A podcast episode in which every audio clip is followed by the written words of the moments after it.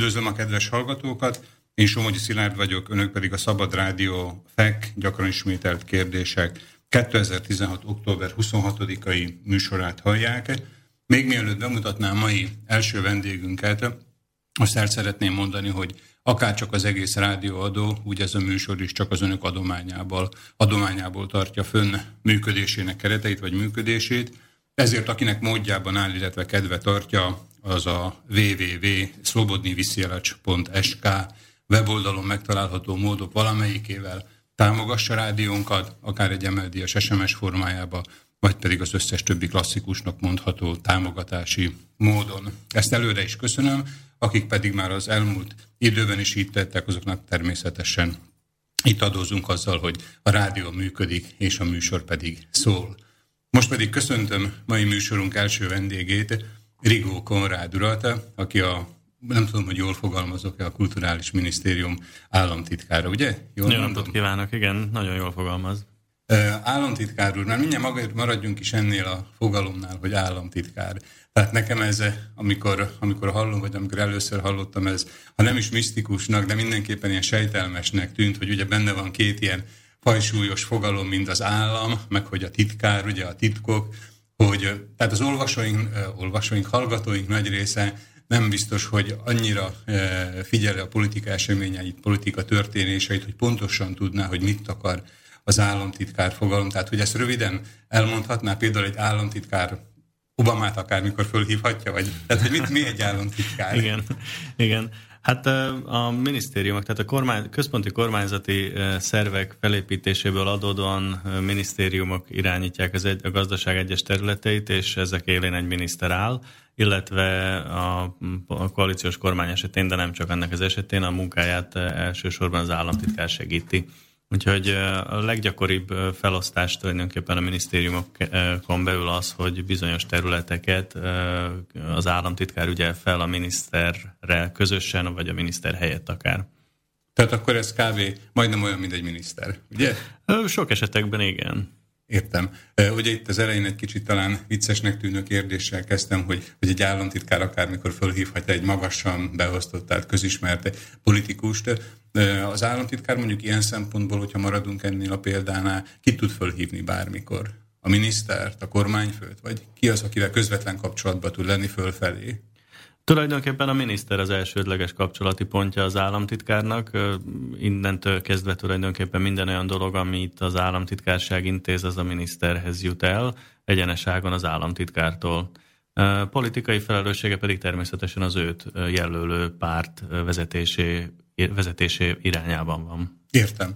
Hogyha maradunk meg egy kicsit a, az amerikai példánál, tehát ugye amerikai filmekben bevett szófordulat az, hogy a kormánynak dolgozik valaki, Hogyha ezt ugye lefordítjuk apró pénzre, akkor bármelyik állami hivatalt betöltő egyén a kormánynak dolgozik.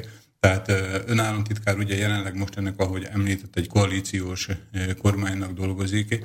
Ezt, ezt így is prezentálja az ember a, a mindennapokban, tehát hogy ennek a kormánynak a, hát nem akarom azt mondani, hogy beosztottja, de tehát a, az erejét és az energiáját ennek a kormánynak, vagy pedig egy célt tűzött ki magára, amit szeretne elérni.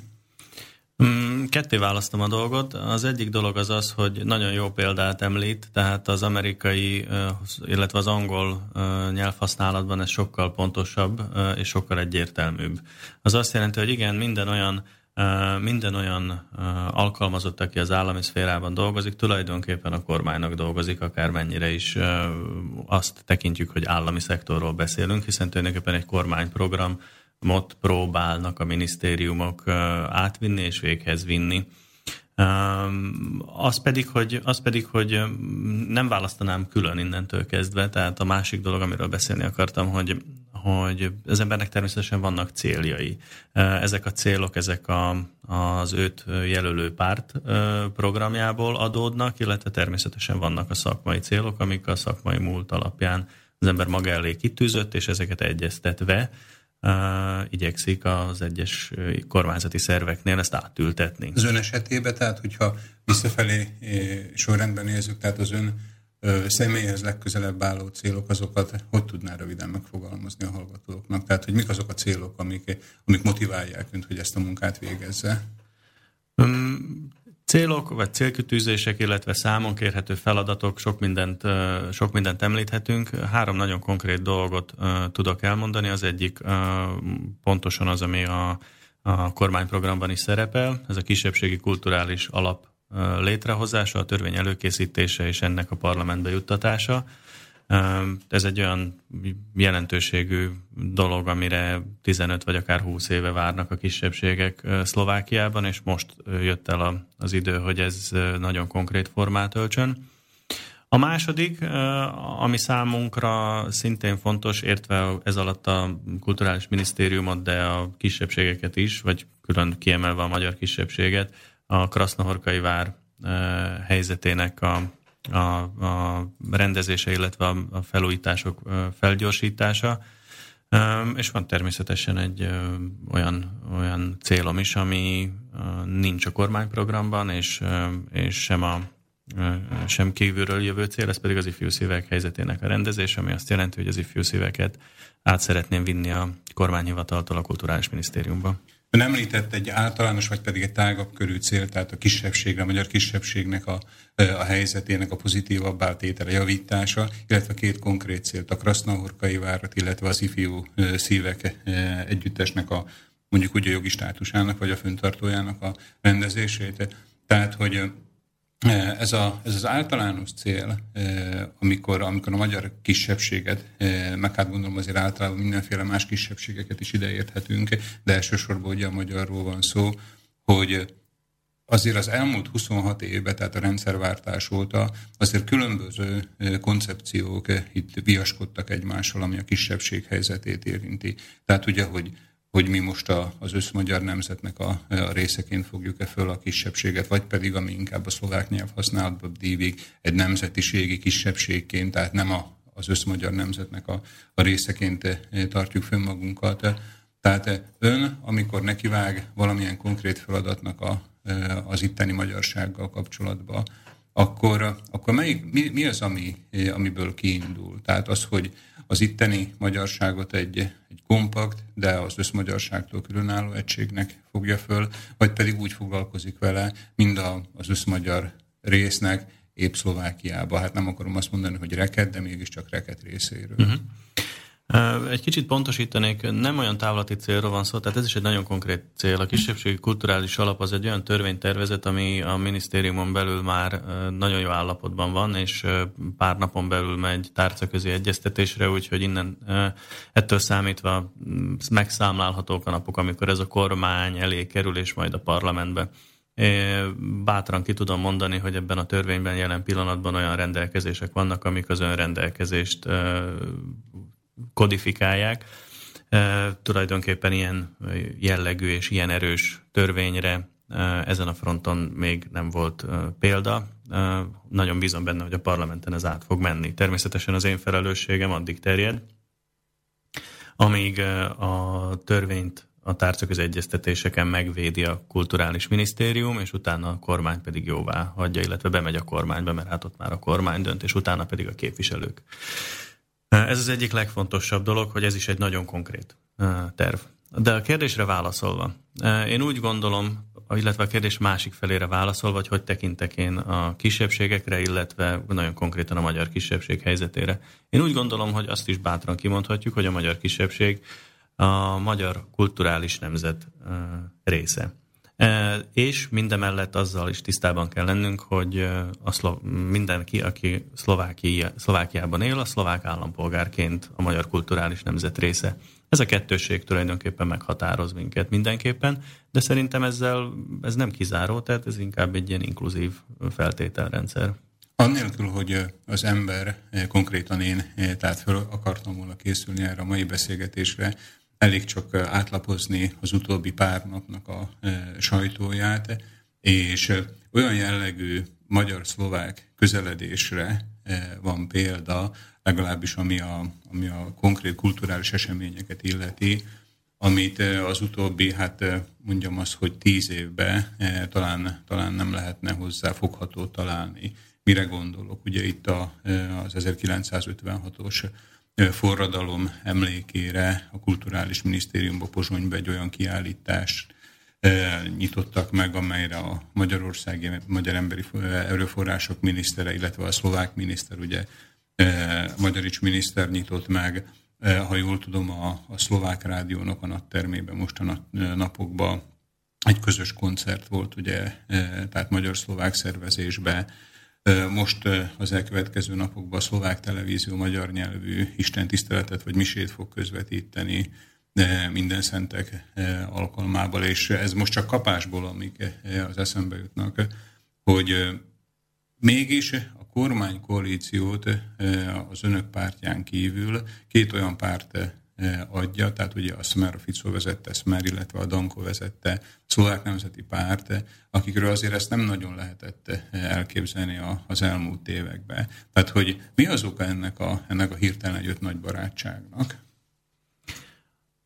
Erről ez, egy, ez, ez, ez inkább a, a csúcspolitikusokat érinti ez a kérdés. Az azt jelenti, hogy a kormánykoalíció, illetve a koalíciós tanácson valóban olyan dolgokat tud átültetni a híd, amiket eddig nem tudott. A hátteréről én erről nem nagyon tudok beszámolni. Én azt tudom mondani, hogy nagyon a munkakapcsolat Marek Magyarics kulturális miniszterrel nagyon jó, konstruktívan áll a dolgokhoz Látja azt is, hogy milyen irányba szeretném én is elvinni a, ezt a, a, a munkát, illetve természetesen tisztában van azzal, hogy nem szaladhat bele különösebb, különösebb szélsőségekbe akkor, hogyha a teret ad nekem ezen a, ezen a területen. Tehát ezek a mondjuk úgy, hogy a megbékélést, a, ha nem is jó szomszéd, inkább jó egymás mellett élést segítő akciók. Nekem külső szemlélőként úgy tűnik, hogy a tehát, hogy a Smer párt szempontjából ezek apró pénz. Tehát, hogy igazából nem kerül semmibe, hogy, hogy a szebbik arcát mutassa a Smer párt. De hát ugye ön is már azért régebb óta figyeli, akár távolabbra, akár közelebbről a politika eseményeit. Azért ez a párt hogy a szlovák nemzeti pártról ne is beszéljünk, tehát az elmúlt tíz évben azért meg tudtam mutatni a, a fokafehérjét is. Tehát nem akarok ezen a, ezen a témán lovagolni, de normál tapasztalatok alapján ekkora pálfordulás, ez, ez normálisnak nevezhető? Inkább arra ezt tudnám mondani, hogy, a, tehát, hogy azt, hogy a SMER és az SNS um, miért uh, ennyire um, pozitívan reagál azokra a felvetésekre, illetve az azokra a célokra, amit a híd szeretne átültetni. Arra inkább azt tudom mondani, hogy talán őket kell megkérdezni. A hídnek mindenképpen ezek prioritásai, és nagyon örülök, hogy ezeket a prioritásokat kellő kormányzati támogatással, azaz akár egy kulturális államtitkári pozícióval meg tudta erősíteni. Értem. Mai vendégünk Rigó Konrád úr, a Kulturális Minisztérium államtitkára. Ugye nincs most itt eh, külön olyan, hogy politikai államtitkár, nincs. vagy pedig szakállamtitkár, tehát államtitkára. A mai műsorunkban eh, az első vendégünk után eh, hallhatják még Menyhárt Józsefet, a Magyar Közösség Pártjának elnökét, illetve a harmadik megszólalóként Héger Rudolf urat, aki észak-koreai útjáról, útján szerzett tapasztalatairól fog beszámolni. Visszatérve első vendégünkhöz. Akkor, amikor ön fölkérték, hogy, hogy államtitkárként működjön. Tehát ugye államtitkárnak azért nagyon kevés ember készül. Tehát valószínűleg általános iskolában nem mondják azt a gyerekek, hogy ők államtitkárok szeretnének lenni. Tehát hogy lesz az emberből államtitkár? Nagyon jó, igen, ez teljesen így van, tehát nincs olyan államtitkári iskola, amit el lehetne végezni, ahogy miniszteri sincs. Igen, sok éve foglalkozom kultúrával, leginkább a, kulturális örökség frontján, illetve tánccal és színházi vonalon. Az Ön táncol, vagy pedig nem, nem, nem. Én nem táncoltam. Én az ifjú szívekben az utóbbi két évben voltam gazdasági és marketing igazgató. Az azt jelenti, hogy a kultúrának abból az oldaláról, tehát onnan közelítem meg, a, inkább az üzleti, hogyha lehet így mondani, vagy a szervezési oldalára közelítte meg a kultúrát. Mm, nem gondolom amúgy, hogy ez ez akár kizárók lenne arra, hogy az ember kulturális államtitkár legyen, mondjuk ezt a jelen példa is jól igazolja. Miért lenne kizáró? Hát épp, épp inkább belevágó, hogyha ilyesmivel foglalkozik, nem? Így van, én is úgy gondolom, hogy ráadásul erősíti is azt az Európai Uniós szemléletet, illetve azt a szemléletet, amit a, amit a jelenlegi kulturális miniszter próbál átvinni Szlovákiában, hogy ne úgy tekintsünk a kultúrára, mint egy olyan ágazatra, amit csak felhasználja azokat a forrásokat, amit a nemzetgazdaság más oldalai vagy más területei megtermelnek, hanem olyan ágazatként, ha lehet ezt mondani, vagy olyan iparként tekintsünk rá, ami létre tud hozni értékeket, és akár létre tud hozni a nemzetgazdaság számára pénzben is kimutatható teljesítményt. Azaz tulajdonképpen, ha azt, ha azt mondjuk a kultúrára, hogy egy olyan terület, ami az egyén kreativitásából fakadóan különböző értékeket tud létrehozni, akkor mindjárt nem úgy tekintünk rá, mint arra, amit tulajdonképpen az emberek pénzét csak felhasználja és úgymond viszi. Mennyire van súlya magának a kulturális tárcának, vagy a kultúrának általában a politikán vagy a kormányon belül. Ugye, ha jól tudom, Marek Magyarics, tehát a kulturális miniszter, a Smer párton belül egy elég domináns személyiség, tehát nagy súlyjal bír az ő szava. De hogyha nem ennyire személyhez kötjük, igaz, hogy ön ugye nem olyan régóta tölti be az államtitkári pozíciót, de hogy a kultúrát, mint fogalmat, vagy pedig, ahogy ön mondta, tehát egy akár egy gazdasági összetevőt, mennyire becsülik meg? Én gondolom, hogy nem mondhat mást, mint, mint pozitívumot erről, de az elvárásai száz százalékra bejöttek, vagy pedig kellett ebben szem kapcsolatban valamiféle mondjuk úgy, hogy nem kimondottan pozitív tapasztalatokat is szereznie? Nagyon jó, nagyon jó a kérdés. Um, nem, nem gondolom azt, hogy óvatoskodnunk kellene, amikor azt mondjuk, hogy a kultúrán, a kultúra nincs kellőképpen megbecsülve Szlovákiában. Ezt ki lehet mondani, ezt akár borzasztó egyszerűen alá lehet támasztani azzal, hogy a, hogy a hazai össztermék hány százaléka ö, kerül felhasználásra a kultúrában, ami tulajdonképpen egy százaléka alatti szám, és nem vagyunk ebben éllovasok a V4-esek terén sem. Tehát a környező országok több pénzt fordítanak a kultúrára a hazai össztermékükből, úgyhogy itt lehetne, tehát ha csak ezt tekintjük akár csak lokmusz papírnak, akkor ezen a fronton még elég sok mindent tudunk tenni. A kérdés első fele pedig az, hogy, hogy talán a személyes személyes kompetenciáinak Marek Magyarisnak köszönhetően tényleg Szlovákiában azért komolyabban tudnak-e odafigyelni a kultúrára, erre pedig azt tudom mondani, hogy valószínű, hogy ez így van. Tehát mm, azzal, hogy egy a, a, a legerősebb koalíciós pártban meghatározó szerepet játszik, ezért azok a dolgok, amik számára fontosak, vagy a kulturális minisztérium számára kiemelten fontosak, tudnak megfelelő támogatottságot kapni a SMER részéről. Értem. Hogyha visszatérünk még a szlovákiai magyarságot, illető kulturális jellegű projektekhez vagy kérdésekhez, bár ugye mit inkább mégis megfordítanám. Tehát ön azt mondta, hogy az ifjú szíveknél töltött be gazdasági menedzseri vagy vezetői pozíciót, illetve a beszélgetésünk elején a fő céljai között szintén az ifjú szíveknek a, a státusának a rendezését vagy a megváltoztatását tette a harmadik helyre, hogy ez nem egy kicsit ilyen lobby jellegű tevékenység, hogy az ember próbál a saját házatáján nem is söpörni, hanem inkább egy kicsit kicsinosítani a kirakatot, tehát nem fél attól, hogy, hogy meg fogják szólni önt miatt? Hát emiatt megszólhatnak. Természetesen az ifjú szívek egyrészt a szívügyem, másrészt viszont az ifjú szívek egy olyan légüres térbe került azzal, hogy egyedüli kulturális intézményként volt a kormányhivatalnál, illetve jelen pillanatban is még van a kormányhivatalnál, hogy ez ez rendszerelméleti kérdéseket is akár felvethetne, tehát tulajdonképpen nincs ott keresni valója az ifjú szíveknek. Ezért az ifjú szívek, mivel egy, mivel egy egész szlovákiai hatáskörű táncszínházról beszélünk, ezért ennek a kulturális minisztériumhoz kell tartozni. Azt, hogy ezt eddig miért nem változtatták meg, az csak azért, mert erre eddig nem volt akarat.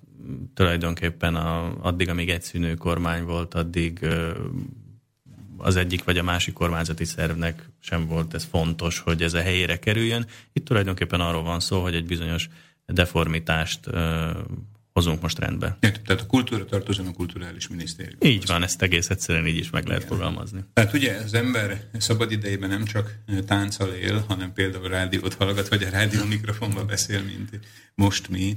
De ugye a szlovákiai magyarság egy jelentős része technikai okok miatt nem tudja hallgatni, tehát a, a közszolgálati rádiónak a, a magyar nyelvű sugárzását, adását, illetve a magyar, az itteni magyar állampolgárok nem tudnak úgy televíziót nézni, tehát hazai televíziót, hogy, hogy ezt a saját anyanyelvükön hallják. Ezekben a kérdésekben van önnek kompetenciája, lehetősége, de legfőképpen akarata, hogy valamit változtasson ezen? A kompetencia és lehetőség sokkal kevésbé van, mint akarat. A Pátria Rádió frekvenciájának a kérdését napirenden tartjuk, és beszélünk róla a hídon belül is, illetve a minisztériumon belül is. Én úgy látom, hogy mindenki szeretné ezt a kérdést megoldani.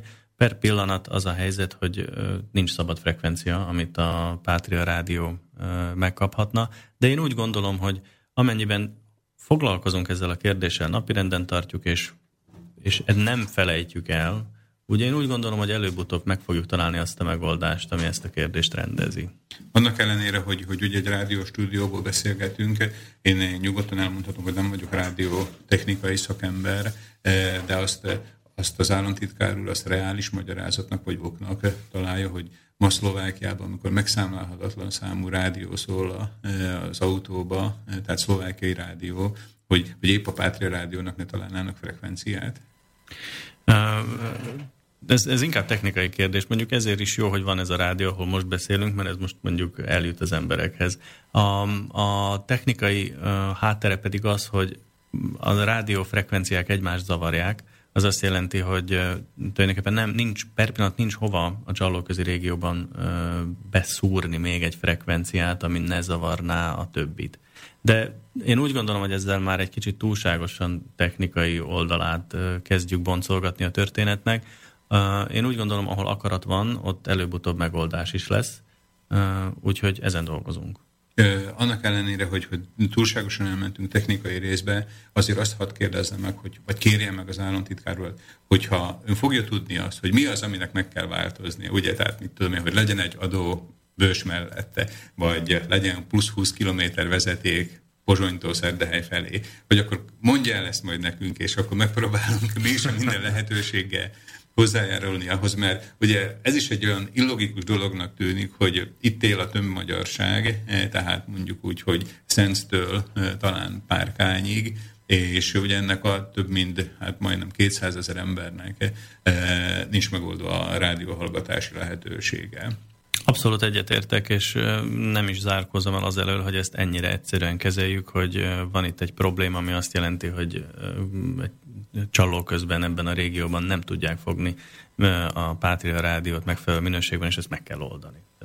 Mi a helyzet a televízióval? A, az öndelegáló híd párt, illetve annak előtte a Magyar Közösség pártja szinte egy időbe jött egy olyan javaslattal, vagy pedig konkretizálta azt az elképzelést, hogy az itteni magyaroknak a számarányuknak megfelelő idővel kéne rendelkezniük a közszolgálati televízióba.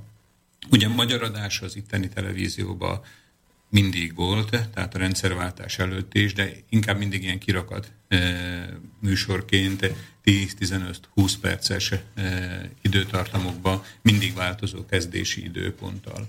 Az, amit a, a Magyar Közösségpártja számszerűsített is, tehát ugye egy ilyen napi több órás műsorra tarthatna igényt az itteni magyarság, sőt találtak ennek törvényi támpontot is, tehát ami, ami azt mondja, hogy a kisebbségeknek az arányoknak megfelelően kéne részesülni a műsorba, és utána az önök pártja is hasonló hangon nyilatkozott, vagy hasonló hangnemben nyilatkozott erről a kérdésről. Hogy ez megmaradt így az elvi deklaráció szintjén, vagy pedig elképzelhető, hogy ebbe a választási időszakba ebbe lesz valamilyen előrelépés. Én nem tartom kizártnak, hogy legyen előrelépés. Mindenképpen azt szeretném ehhez a dologhoz elmondani, hogy ezt megelőzően, mielőtt ebben borzasztóan elszaladunk. A sajtóban természetesen le kell folytatni egy szakmai egyeztetést, tehát leginkább szakembereknek kell. Megint technikai problémája lesz a dolognak, nem? nem. nem, nem. Itt én úgy gondolom, hogy nem is annyira a technikai probléma, mint inkább az anyagi probléma lesz a, a gond, tehát a, a közszolgálati tévé és rádiónak a költségvetése eléggé meg van kötve, és mivel hogy az, az üzemben tartási díjakról tulajdonképpen egy ilyen álló, tehát hogy megállt az, megállt az a folyamat, amit a kormány szeretett volna véghez vinni, ezért tulajdonképpen a tévének minden egyes eurót meg kell néznie. Van biztos, hogy ennek ellenére is biztos, hogy lehet megoldást találni, de én úgy gondolom, hogy először egy szakmai fronton kell, hogy megállapodás szülessen két hete, vagy talán három hete volt itt a stúdióban a vendégünk Pék Zoltán úr, akit a mm, tévés vagy média tanácsba, frekvencia, tanács. frekvencia tanácsba eh, delegáltak, és ugye óriási többséggel választotta őt meg a parlamente, és ő még a kinevezése előtti napon, vagy aznap járt itt, és ő már akkor fölvillantotta annak a eh, lehetőségét, hogy dolgozik egy, eh, egy tervezeten, ami, ami komplexen, tehát nem csak tartalmilag, eh, hanem épp ezekre a technikai eh, lehetőségekre kiterjedően is kezelni ennek a megújult, nagyobb idővel rendelkező közszolgálati magyar adásnak a, a tervezetét. Az ő akkori elmondása szerint tehát ugye a technikai lehetőségek azok adottak. Tehát az, hogy most egy lámpát a televízió a magyar adás részére számláz ki, vagy pedig egy, vagy pedig egy másik műsor számára, az inkább administratív kérdés, és ugye azóta Pék Zoltán, tehát delegálták is ebbe a tanácsba, ha jól tudom, akkor most a közszolgálati televízió igazgató váltás előtt áll, vagy pedig igazgatónak a megújítása, tehát lejár a mostani vezérigazgatónak a mandátuma. Tehát én úgy gondolom, hogy, hogy hosszú idő után most van lehetőség arra, hogy mindazt a becslések szerint kb. 8-8,5 millió eurót, amit az itteni kisebbségi lakosok fizetnek be koncesziós díjként a közszolgálati televízióba, hogy ez magyar, magyar nyelvű műsorba realizálódjék. Mm, értem. A, nagyon örülök, hogy Pék Zoltán is ezen fáradozik. Uh, tulajdonképpen nagyon jó is, hogy ezt, ezt erről így beszélünk, mert a, a, mondjuk visszatérve a Pátriához a frekvenciának is itt, itt, itt ez a kulcskérdése, hogy erre tulajdonképpen az RTVS, illetve a frekvencia tanácsnak kell alapjáraton megoldást találni. Az RTVS ugye az a közszolgálati TV rádió. Közszolgálati TV és rádió, igen. Köszönöm. A, a másik kérdése pedig tulajdonképpen tényleg az, hogy um, teljesen jogos uh, az a felvetés is, hogy egy nagyobb költségvetéssel tudjon dolgozni a, a, a, a kisebbségi program készítés. Úgyhogy ebben szerintem biztos, hogy lesznek egyeztetések szakmai fronton, és akkor ezeket szerintem meg fogjuk tudni beszélni, illetve ebben lesz előrelépés. Államtitkár úr, most, hogy ide jöttem erre a mai beszélgetésre, ma ugye 2016. október 26-a van, és csak az újságot átlapozva láttam, hogy ma ülésezik a, a kormány. És a kormány mai ülésen egy olyan programpont is van, ami a kisebbségi csoportokhoz, vagy pedig a nemzeti kisebbséghez tartozó egyének jogállásának védése, jogállásának kiszélésítése témába készített a, a kisebbségi kormány biztos. De haragudjon a provokatív kérdésé, nem kéne most magának a kormányülésen lennie? Nagyon jó, de itt jobban érzem magam. Nem, tulajdonképpen az államtitkárok csak akkor mennek kormányülésre, hogyha az aktuális tárca minisztere nem tud menni, a kisebbségi kormány biztos pedig akkor kap meghívást a kormányülésre, amikor az őt érintő kérdésekről egyeztet a kormány. Ez, ez a mai nap, ez, ez, ez erről szól. Úgyhogy igen, ezt az akciótervet, amit a kisebbségi kormány biztos dolgozott ki, és elég széles körű támogatottságot kapott a civil szektorból is, ezt erről egyeztet a kormány.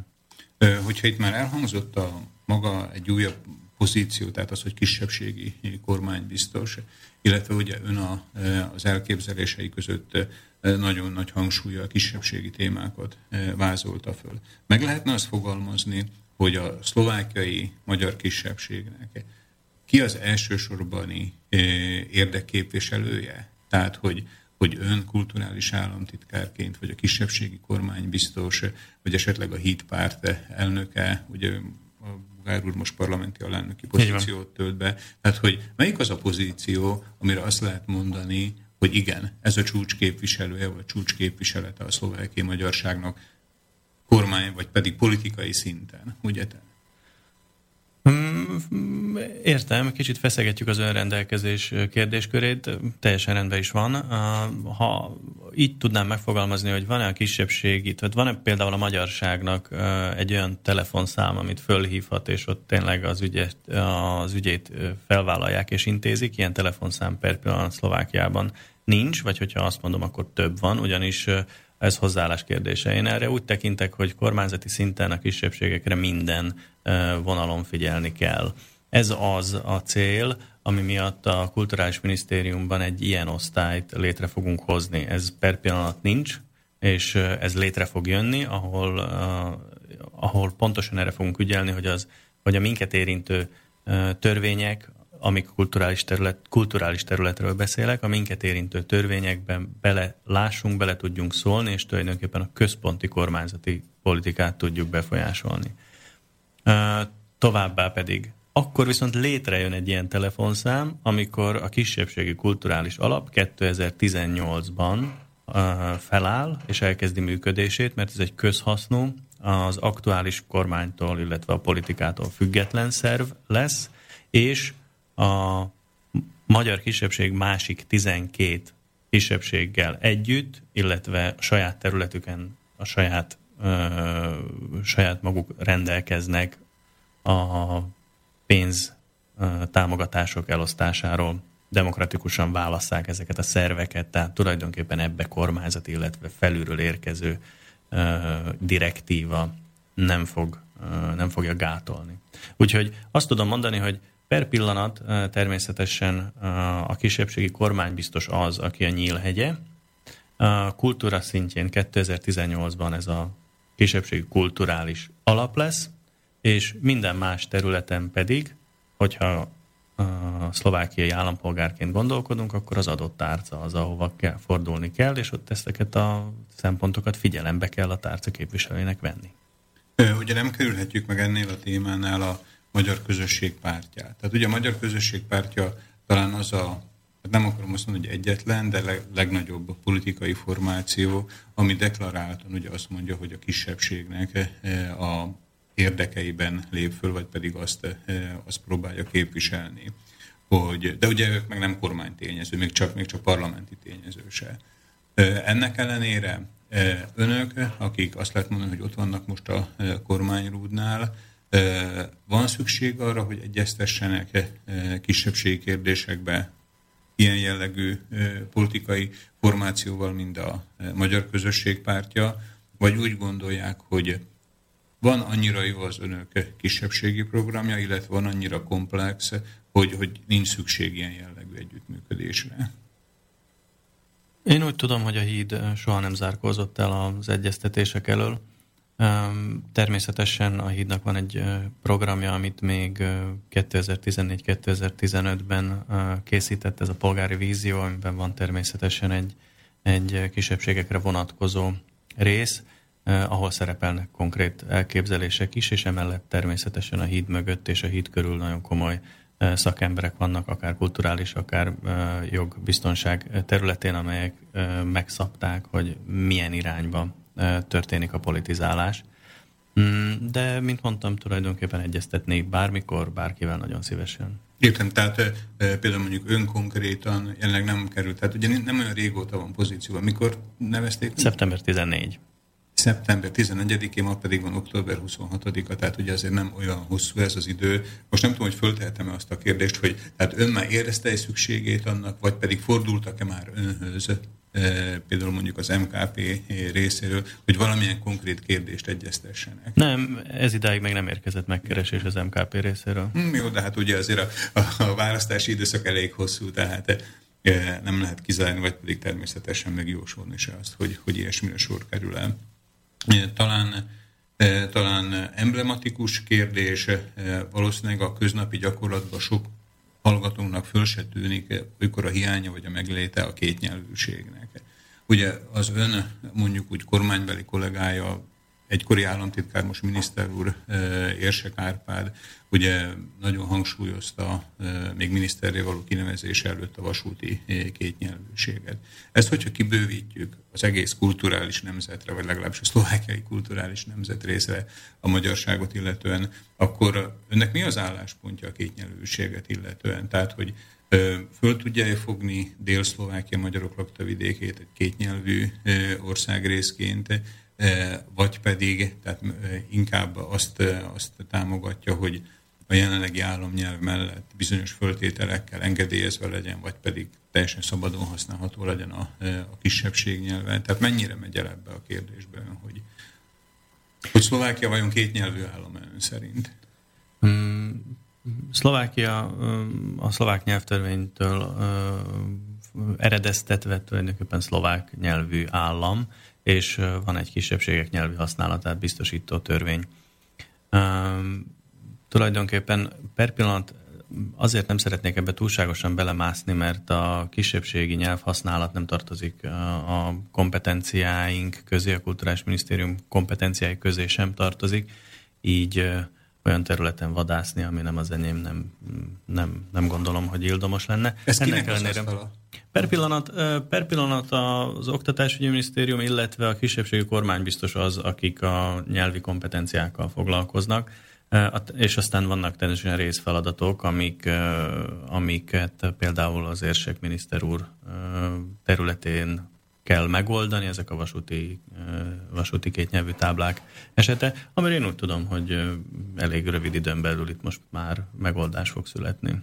Tehát meg is válaszolta a következő kérdésemet, azt szerettem volna megkérdezni, hogy el tudja-e képzelni államtitkár úr, hogy a mostani választási időszak végére a koalíciós partnerei, tehát a Smer párt, illetve a Szlovák Nemzeti Párt tudja akkor a gesztust lépni a kisebbség felé, a magyar kisebbség felé, hogy mivel hogy különösebben pénzben nem kerül, a kétnyelvűséget általában véve tolerálni, vagy elfogadni, vagy pedig akár még támogatni is tudja. Nagyon kényes kérdést érintünk azért, mert ha erre most azt mondom, hogy általánosságban igen, akkor borzasztó sok alkérdést nyitunk meg. Itt én úgy gondolom, hogy esetről esetre kell megvizsgálni a helyzetet, és például a vasúti út táblák egy nagyon jó esete lesz ennek, amikor ez megvalósul. Értem.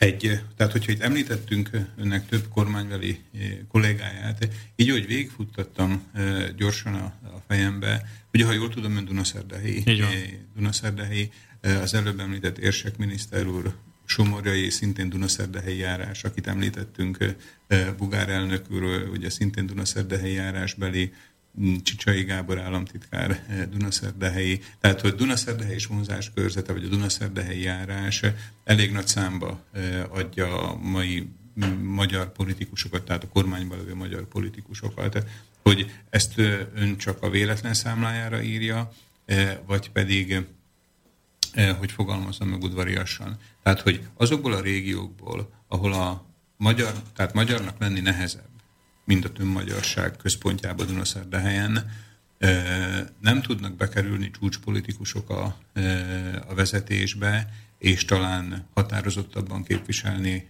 akár ezeket a kisebbségi kérdéseket? Én ebben nem látok uh, tudatos, uh, regionális, uh, regi- vagy tudatosan a régiók preferálását. A hídnak ilyen jellegű politikájáról pedig nem is nagyon tudok beszámolni, mert én nem vagyok a híd tagja. Aha, nem is a híd tagja. Én, én a híd jelöltje vagyok, így tulajdonképpen egy szakmai oldalról értem, érkeztem. Értem, értem. Meg, meg talán ugye még annak ellenére, hogy hát nagy perspektíva áll el ön előtt, és ezt kívánjuk is önnek, de hogy említette, hogy hát nem, is, nem egész két hónapja tölti be ezt a pozíciót. Írjuk pillanatnyilag akkor a véletlen kiválasztásnak a számlájára. Jó. A jövőt illetően, és mivel már túl sok időnk a mai műsorból Rigó Konráddal tervezett időből nincs, ezért hadd kérdezzem meg, bár személyeskedőnek tűnhet, akkor, amikor jöttem a találkozóra önnel, néhány ismerősömnek megemlítettem, hogy ön lesz az első vendégünk, és egyszer elhangzott az, hogy, hogy ön egy perspektív utódja a jelenlegi hídelnökének. Tehát, hogy találkozott ön már ebben a fölvetéssel, vagy pedig körvonalazással? Tehát, hogy el tudja magát képzelni nem szakpolitikusként, hanem egy általános politikusként is? Egyrészt nem találkoztam még ezzel, de természetesen, természetesen jól esik, hogy az embereknek esetleg ilyen is eszükbe juthat.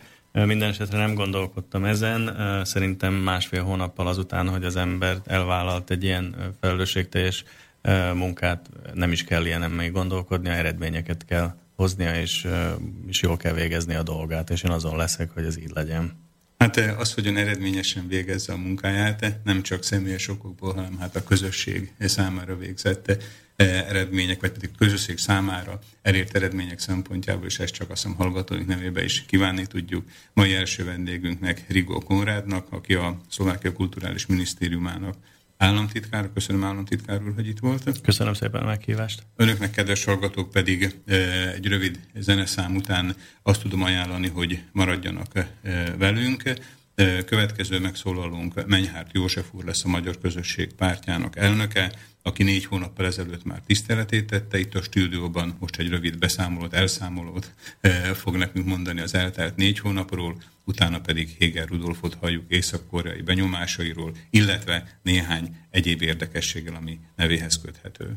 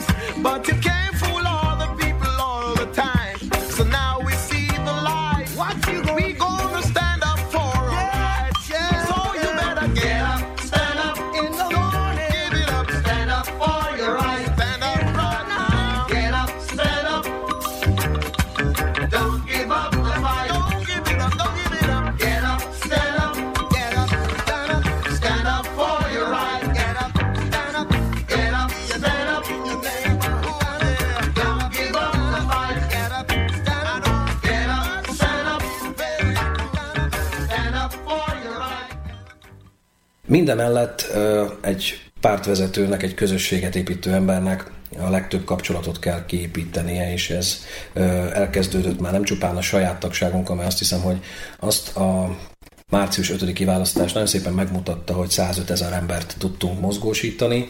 Akik eljöttek és a mi pártunkra adták a szavazatukat. És azt is elmondhatjuk, hogy a hagyományos pártok közül a Magyar Közösség pártja volt az, amely a legkevesebb választót vesztett az előző választáshoz ki hasonlítva. Mind a mellett, hogy ugye nem kerültünk be, de megtartottuk a választóinkat. Most ebből a helyzetből indulunk, és most azokat az embereket kell szólítani, és azokat az embereket kell ö, meggyőzni, és magunk oldalára állítani, akik otthon maradtak. Ez egy nagyon komoly rétege a felvidéki magyarságnak, én úgy gondolom olyan 100, 130 ezer ember nem ment el március 5-én ö, választani, nem adta le voksát, és hogy ennek mi az oka, hogy az emberek csalódottsága a politikában, a kényelem, vagy egyszerűen csak az, hogy rezignáltan figyelik a jelen eseményeit. Tehát ez egy olyan olyan tó, amiből halásznunk kell. És éppen azért pártvezetőként nagyon fontos számomra, hogy a lehető legtöbb kapcsolatot építsem ki nem pártközi vonalon, és ez ugye a magyar közösséget érint, és érint szlovák politikában jelenlévő erőket is, tehát itt is elkezdődtek egyeztetések. Én azt hiszem, hogy már a megválasztásunk utáni interjúnál elmondtam, sőt elmondtuk, mert Őri Péter is ott volt, mint az országos tanács elnöke, hogy mi most már a jövő évi megyei választásokra készülve, kampányüzemmódba kapcsolva dolgozunk, és próbáljuk már most feltérképezni az egyes járásokban az igényt és a lehetőségeket. Tehát... Azt lehet tudni, hogy a megyei választások, ugye 2017-ben lesznek a megyei választások. Az elnök úr mondta, tehát, hogy ugye nagyon sok választó nem jött el a szavazóknak az a parlamenti választásokon. Tehát a megyei választás lehet, hogy egy ilyen teszt lesz abból, hogy lehet-e valamit, lehet-e valakit pluszban mozgósítani, bár ezek a megyei választások mindig a legalacsonyabb részvételt mutatják, ugye az Európa parlamenti választások mögött is, tehát hogy ahhoz annál is kisebb a, a részvétel. Azt lehet tudni már most 2016 év végén, hogy kik lesznek az önök, hát ha nem is listavezetőjék, de hát az arcaik az egyes megyékbe. Hát tudni kell, hogy a Magyar Közösség Pártja jelenlegi alapszabály értelmében alulról építkező, nagyon demokratikus párt, tehát gyakorlatilag a járási konferenciák javasolják az egyes járások küldötteit, és a járási ö, arcokat, akik az adott közösséget majd egy megyei választáson is képviselnek. Ez 13-ban egy, úgy gondolom, egy erős lista volt, és úgy gondolom, sőt, biztosra veszem, hogy 17-ben is egy erős csapattal állunk ki, legyen szó akár a Dunaszerdai járásról, vagy hát a több magyarságban a Komáromi járásról. Ott kell elgondolkodni, ahol már a magyarság számaránya olyan kicsi, hogy egy vagy maximum kettő magyart tudnak járási szinten bejuttatni, hogy ott vajon milyen egyességek születnek, hogy engedünk-e az eddig kialakult egymást szidalmazó árokásásnak, vagy tényleg közösségben gondolkodva és az eredmények vagy a lehetőségeket számba véve tudunk egyességet kötni. És itt a, a, a lehetőségek tárház egy nagyon bő perspektívát rajzol ki, hisz itt szlovák pártok is szóba jöhetnek, tehát hogy Pozsony és környékéről beszélünk, akkor ott már korábban is így tudott megyefőnöki helyettesi minőségben német Gabriella, aki most országos alelnökünk, illetve több képviselő is dolgozni, tehát ott egy kicsit másabb a helyzet. Ott mindenképpen úgy gondolom, hogy a szlovák pártok egy nagyobb koalíciót indíthatnak, és abba bele tudunk simulni.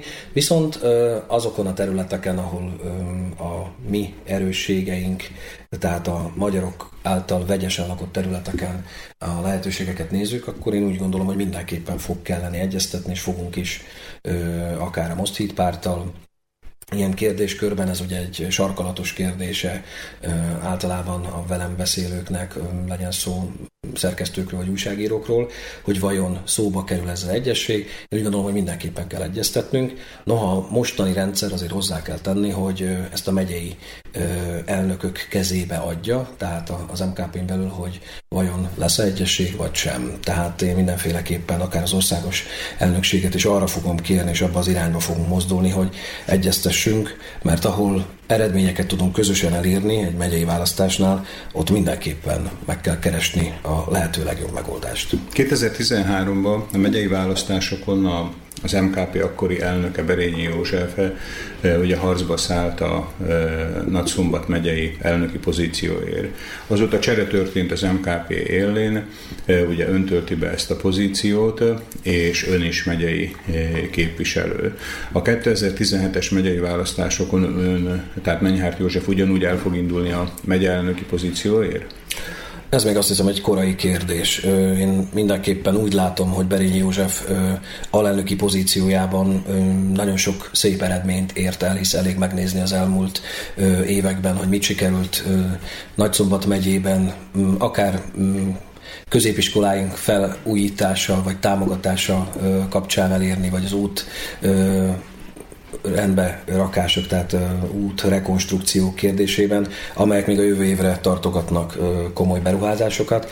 Tehát én úgy gondolom, hogy Berényi József ezt a munkáját jól végezte, és meg is ismerte ennek a rendszernek a működését, hisz megyei képviselő volt, nem az azt megelőző, hanem az azt még megelőző ciklusban, tehát ő egy erős politikusunk, egy erős arcunk, mindenképpen számolok vele, és most még pártelnöki minőségben ilyen kijelentéseket magamra vonatkozólag nem tennék. Én úgy gondolom, hogy a Dunaszerdai járásban van rengeteg olyan ö, potenciális ö, képviselőjelölt, tehát egy kicsit tovább is megyek a kérdésben, tehát hogy az elnöki pozícióra, tehát a megye elnöki minőségben, tehát még semmiképpen nem tennék semmit sem az egyik sem a másik oldalon, de úgy gondolom, hogy ott van megbízható emberünk, mint ahogy van akár Nyitra megyében is, tehát bőven ki tudunk olyan regionális erős arcokat állítani megye elnöki pozícióban jelöltként, hogy nem fogunk szégyent vallani, tehát a megmérettetéstől nem félünk, és én úgy látom akár a Dunaszerdai, akár a Komáromi járást nézve, tehát mind a két nagy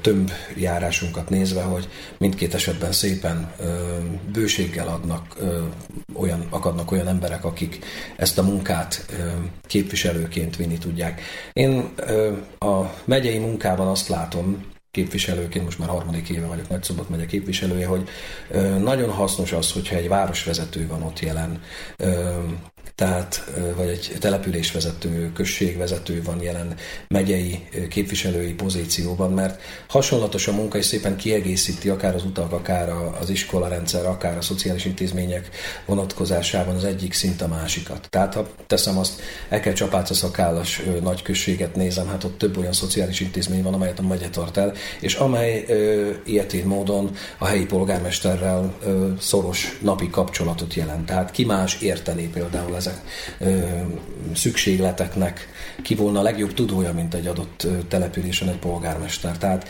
biztosra veszem, hogy kellenek tanáremberek, kellenek kultúracsinálók is egy megyei szinten, de jelenleg úgy, alak, úgy néz ki a megyei önkormányzati szint, hogy ebben a leghasznosabban falusi polgármesterek, városi városvezetők, legyen szó alpolgármesterő, városvezetőről tudnak a legtöbbet kihozni. Ön a megyei választások kapcsán megemlítette, hogy tehát egyrészt ugye most is működnek együttműködések, tehát vannak szálak nem magyar pártok vagy szlovák pártokkal, tehát megyei szinten, sőt, hogyha jól vettem ki a szavaiból az elmúlt négy hónapnak a munkáját illet összegezésekor, azt is megemlítette, hogy, tehát, hogy szlovák pártokkal is folytattak vagy folytatnak konzultációkat. Lehet ezt konkretizálni, hogy tehát ennek az oka elsősorban a elérhető százalékoknak a száma, tehát az, hogy a parlamentbe ugye nagy valószínűséggel valamiféle koalíciónak létre kell jönni a magyar közösség pártja, és esetleg valaki között, hogy, hogy biztosan át tudja e, ugrani a parlamenti e, részvételhez, mandátumhoz szükséges 5 százalékot. Kik azok a pártok, akikkel a magyar közösség pártja elvi szinten legalább, vagy, vagy perspektívikusan el tudja képzelni az együttműködést. Hát azt látjuk, hogy a jobb oldal most szépen forgácsolódik lefele, akár Lipcsic képviselő úrnak a ügyét nézzük, vagy akár Matovics képviselő úrral kapcsolatos fenntartásokat, vagy dolgokat nézzük. Akivel és mm, ilyen értelemben a megyére is készülve mindenképpen számolni lehet, az Richard Sulik pártja az SAS.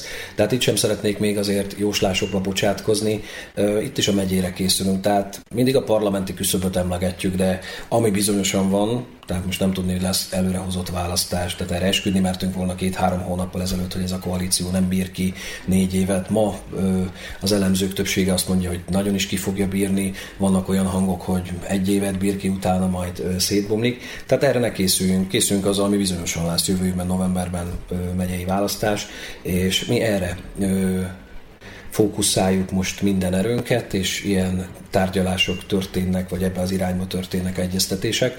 Mind a mellett azért el kell mondani, hogy keressük azokat a lehetőségeket is, hogy ha van egy országos téma, mert nem szeretnénk magunkat a regionális párt kategóriájába beskatujázni. Ha van országos téma és akad, hisz ezeket az elmúlt időszakban a Magyar Közösség Pártja több sajtótájékoztatóján mutatta be és tematizálta, legyen szó akár a vasúti kétnyelvűségről, vagy akár a leg, nem régiben felvetődött törvénymódosítás kapcsán a bírósági nyelvhasználattal kapcsolatos hiányosságra is felhívtuk a figyelmet, és hát itt keressük a lehetőségeket, hogy kik azok. Most elsősorban azokat szólítottuk meg, akik ugye ott illetékesek, legyen szó vasúti kétnyelvűség kapcsán Érsek Árpádról, vagy az igazságügyi miniszterünkről az előbb említett bírósági kérdésben, ott konkrétan tudjuk, hogy kinek szólunk ez ügyben, de ha vannak olyan ügyek, és itt keressük ugye azoknak a szlovák képviselőknek a segítségét, akik be tudnak vinni olyan ügyeket, amelyek összszlovákiai vonatkozásúak, és nem csak a kisebbséget érintik, akkor mindenképpen ezért is kell nekünk kapcsolatokat építeni, és ha parlamenten kívül vagyunk, akkor ezeket a csatornákat megtalálni. De még egyszer mondom, elsősorban most a megye, a jelenlegi rendszerünk megerősítése, az alapszervezetek kiteljesítése és egy nagyobb munkára fogása történik, azért is, mert ez az utunk, tehát így tudunk mi a továbbiakban erősödni, építkezni. Tehát van rá gyakorlatilag terünk, van rá emberünk, van rá lehetőségünk, miért ne tennénk? Az elnök úr az előbb említette, hogy a Magyar Közösség pártja egy országos párt, tehát hogy nem szeretne regionális pártként megjelenni. A, azok a közéleti témák, amik most a szlovák, tehát nem a regionális, hanem az össz-szlovákiai közéletbe, vagy pedig a közbeszédbe jelen vannak, ebben viszont tehát ugye az kellene, vagy azt tételezi fel az ember, hogy ne csak magyar vonalon, hanem, hanem elsősorban szlovák vonalon is megnyilvánuljon a párt. Na most, hogyha így most röviden visszagondolok az elmúlt pár hónapnak a, hát mondjam, hogy sajtó témáira, ugye a pedagógus sztrájk, a Matovics-Szulik féle ellenzéki tüntetések, ezek az úgynevezett Bonaparte ház előtti tüntetések, illetve ugye most a legutóbbi napoknak a történései, az oligarchákkal kapcsolatos fölvetések. Ezekben megnyilvánult-e a párt, vagy el tud-e jutni egyrészt a saját választóihoz a véleménye, tehát hogy ezekbe a kérdésekbe milyen álláspontra helyezkedik, és van-e valami csatornája a pártnak arra, hogy ezt nem csak a magyar, tehát a szlovákiai magyar választók, hanem a szlovákiai szlovák választók is megismerhessék. Nyilván, hogy ezen a téren van még mit fejlődnünk, tehát nem akarom eladni az eredményeinket úgy, mintha mm, rögtön áttörtük volna a jeget. Eleve azzal, hogy kellett szoktatni a szlovák sajtót arra, hogy a sajtótájékoztatóinkra visszajöjjön. Tehát, hogy, hogy itt olyan témák jelennek meg, amely őket is érinti, ez már egy előrelépés. A Bonaparte tüntetéseken részt vettünk, volt hozzászólásunk is, noha ott technikai okból nem, nem kaptunk szót, de gyakorlatilag adtunk ki hozzá sajtónyilatkozatot, tehát ezt blogokban és egyéb olyan közösségi hálókon próbáltuk a mi választóink, és szlovák blogokon keresztül pedig a szlovák, szlovák választók felé is, tehát szlovák kulbeszélő választópolgárokhoz is kommunikálni, hogy a közösség tehát a magyar közösség pártjának is van ehhez véleménye. Már csak annak okán is, hogy azért fölhívtuk a figyelmet arra, hogy valaki a választásokkor egészen másképp fogalmazott, most pedig ott van a kormányban, és akik korábban bírálták akár mm, a belügyminiszternek a, a ténykedését, azok most hallgatnak, és kérdések ugyan vannak, de válaszokat nem kapunk. Tehát itt még van mit fejlődnünk, és fogunk is.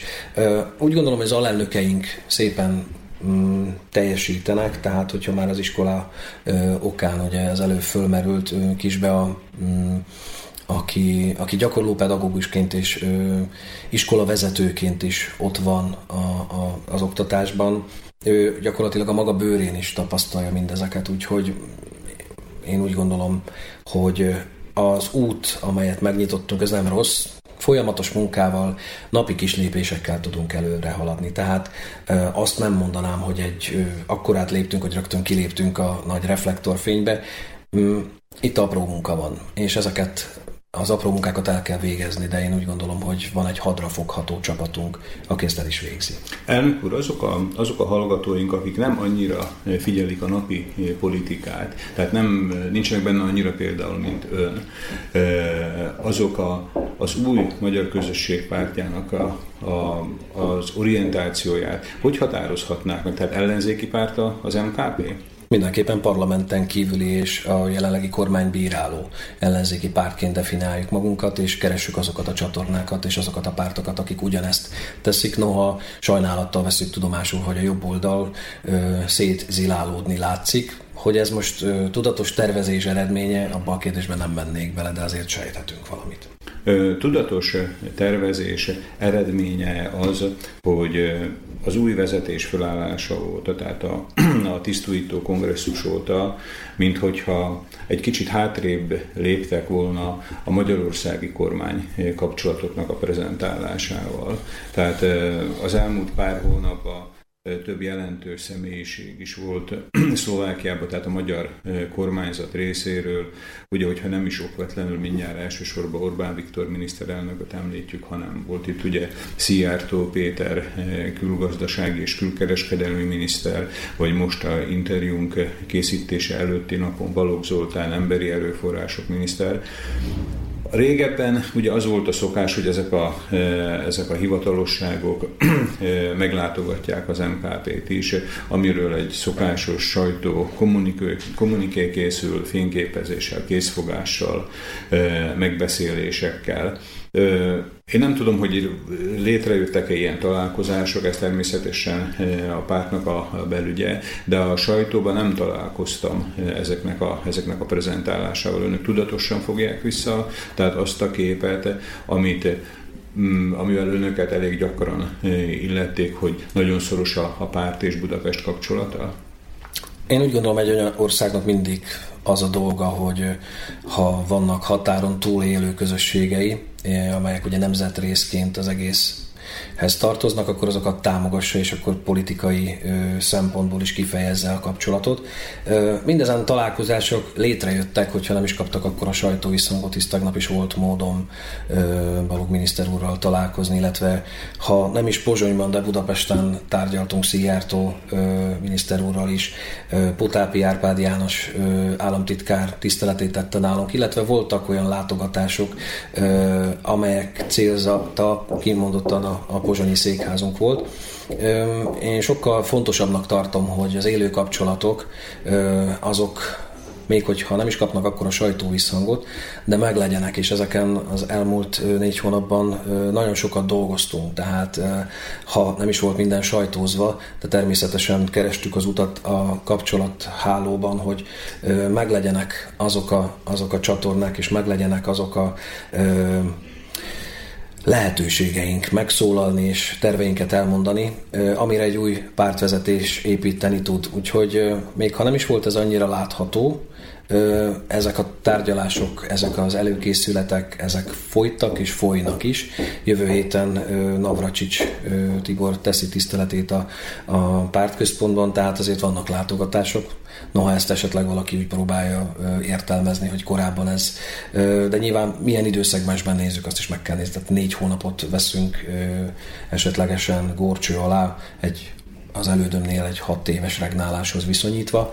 Nyilván azért ezt így is kell nézni, hogy időszeletében négy hónapról beszélünk jelenleg. Ha már Magyarországot említettük, akkor ugye szintén a közelmúltnak a, az egyik legjelentősebb eseménye, tehát ami Magyarországhoz köthető, az az úgynevezett kvóta népszavazás. E, az MKP, ugye a Magyar Közösség pártja, tehát nem csak, nem csak politikai állásfoglalás szintje, hanem tevékenyen is részt vette az elmúlt nem csak hónapokban, hanem azt lehet mondani, hogy elmúlt egy évben ennek a, tehát ennek a témának a kezelésébe. Ugye önök, önök közönségtalálkozókat szerveztek, és a, ez kicsúcsosodott egy aláírásgyűjtési eh, akcióba, ahol több tízezer, eh, több tízezer szavazatot sikerült a pártnak összegyűjtenie. Ehhez képest, tehát önök eh, nagyon-nagyon erős és sok energiát igénylő munkát végeztek. Ehhez képest, amikor lebonyolódott a népszavazás, önök egy, ha jól tudom, hadsoros állásfoglalást adtak ki, amivel mint egy lezárják a népszavazásnak a, a kérdését. Tehát, hogy nem érez ön egy aránytalanságot abba, hogy amennyi munkát önök, vagy pedig az önök, önök kollégái ebbe, ebbe a témába kifejtettek, hogy a kezelése magának a, a népszavazásnak, tehát, hogy aránytalanul kisebb volt, vagy gyengébb. Én amikor a aláírásgyűjtés tavaly, és így pontos ez szeptemberében elkezdődött, magam mm, járási elnökként, mint ami most is vagyok még hely járásában, ö, nagyon aktívan vettem részt ezek szervezésében és alakításában. Én úgy gondolom, hogy a Magyar Közösség Pártja azzal, hogy közel 80 ezer aláírás gyűjtött össze, és erre a kérdésre sokkal korábban hívta fel a figyelmet, mint ugye Magyarországon ez a kérdés terítékre került, ott volt, de a kicsúcsosodás az tényleg most a kvóta referendumban teljesedett ki. Tehát én úgy gondolom, hogy mi ott már megcselekedtük, ha fogalmazhatok így, amit megkövetelt a hazaisz, ott volt. Tehát önök már előre elmondták azt, amit mindenki később Igazából mondott. Én nem azt akarom mondani, hogy mi voltunk a fákjavivők, de ez előbb megtörtént. De tehát ez elő, tehát az azok között, akik előre mertek állásfoglalni a kérdésben. Ez megtörtént. A másik oldal ugye ehhez mindig hozzákapcsolódik a, a kettős állampolgárságnak a kérdésköre is, hogy itt azért véleményt azok tudtak Magyarországon akár szavazati formában ö, ö, papírra vetni, szavazni, akik ugye ezt a kettős állampolgárságot birtokolják, és ezt tudjuk, hogy a szlovákiai magyarságot milyen értelemben érinti, és azt is tudjuk, hogy 2010-ben az állam, a kettős állampolgárságra vonatkozó törvény után kijött egy ellentörvény a szlovák féltől, tehát ezért is magyarázható azzal, hogy a felvidéki magyar kevésbé vállalja a kettős állampolgárságát, illetve a magyar állampolgárságát, mert azzal a szlovákot elveszíti. Tehát mi úgy nem tudtunk választókat prezentálni, hogy tessék Szlovákiából ennyi magyar átment. Nyilván, hogy ez egy titkos adat, akik ezt maguknak... De gondolja ez elnök úr, hogy ezt valaki akár el is várta, tehát a felvidéki magyarság? Nem tudom, csak ezt nem tudtuk ezt számszerűen elmondani, hogy most, mint ahogy mondjuk a délvidéki magyarság ezt meg tudta mondani, hogy nálunk ennyien mentek át, és ennyi szavazatot adtak le. Ezt mi nem tudjuk hozzátenni, tehát ezért is tűnhet úgy, hogy most olyan aránytalan a csend, ahhoz képest, hogy korábban aláírásokat gyűjtöttük, ott van 80 ezer aláírás, az magáért beszél. Értem. Az előbb elhangzott párt meghatározáshoz visszatérve, tehát hogy a, az MKP országos pártként deklarálja magát, és nem regionális pártként. Ugye azok a témák, amelyeket ön nagy részben összefoglalt az elmúlt néhány hónapról, illetve ami a sajtóban megjelenik, mégis talán inkább kisebbségi problematikákat jelentenek. Tehát a, az említett ugye a bírósági beadványoknak a kétnyelvű, automatikus kétnyelvűsítése, vagy eh, amit talán még nem említettünk, ami ugye talán a szlovák sajtóba is eljutott, az MKP-nak az az igénye, hogy arányos legyen a, a televíziónak a e, magyar nyelvű műsora a, a lakosság százalék arányához. És talán, hogyha folytatnánk a, a témákat tovább, ugye például, amit még ön is említett, a vasúti kétnyelvűség, mindegyikben van valahol egy, egy kisebbségi momentum, ami kapcsolódik a, az MKP választóihoz, hogy mibe kellene még jobban országosnak lennie az MKP-nak, tehát hogy önök terveznek-e megnyilatkozni, megnyilvánulni olyan kérdésekbe, amihez első ránézésre nem csak a szlovákiai magyarságnak van e, köze, tehát hogy olyan témákhoz, amelyek, amelyek ugyanúgy rezonálnak Zsolnán, e, vagy, vagy Észak-Szlovákiában, vagy Kelet-Szlovákiában. Hát a bőrünkből kibújni nem tudunk, a párt megnevezése Magyar Közösség pártja. Nemrégiben nekem szegezték ezt a kérdést, hogy mikor szakítunk majd az etnikai politizálással. Hát kérdem én, ki beszéljen helyettünk a svédek, vagy a belgák, hogy hova álljunk ilyen értelemben. Tehát azt hiszem, hogy egyértelmű, hogy mi itt a magyar közösséget képviseljük, de ezzel nem zárjuk ki azokat a köztünk élő, és nem csak kisebbségi sorsban élő akár szlovákokat, de itt a roma kérdés is, amelyhez azt hiszem, hogy gömörben elnézést, mindenképpen hamarosan hozzá kell nyúlni, és, és ott konkrét megoldásokat kell az asztalra tenni, akár már meglévő folyamatokhoz kapcsolódva, amivel azt hiszem, hogy országos kérdéseket is érintünk, és amely rezonálhat Szlovákország részben is. Való igaz, hogy mi főleg kisebbségi témákat teszünk le az asztalra, de mi ebből a közegből vagyunk. Mi képviseljük, vagy mi próbáljuk képviselni a magyar kisebbséget, és ahogy az elején mondtam, bőrünkből kibújni nem tudunk. Tehát a többségnek is fontos, én úgy gondolom, hogy az a kisebbség, amely az országában él, és amely ugyanúgy adófizető, és amelynek ugyanúgy van anyanyelve.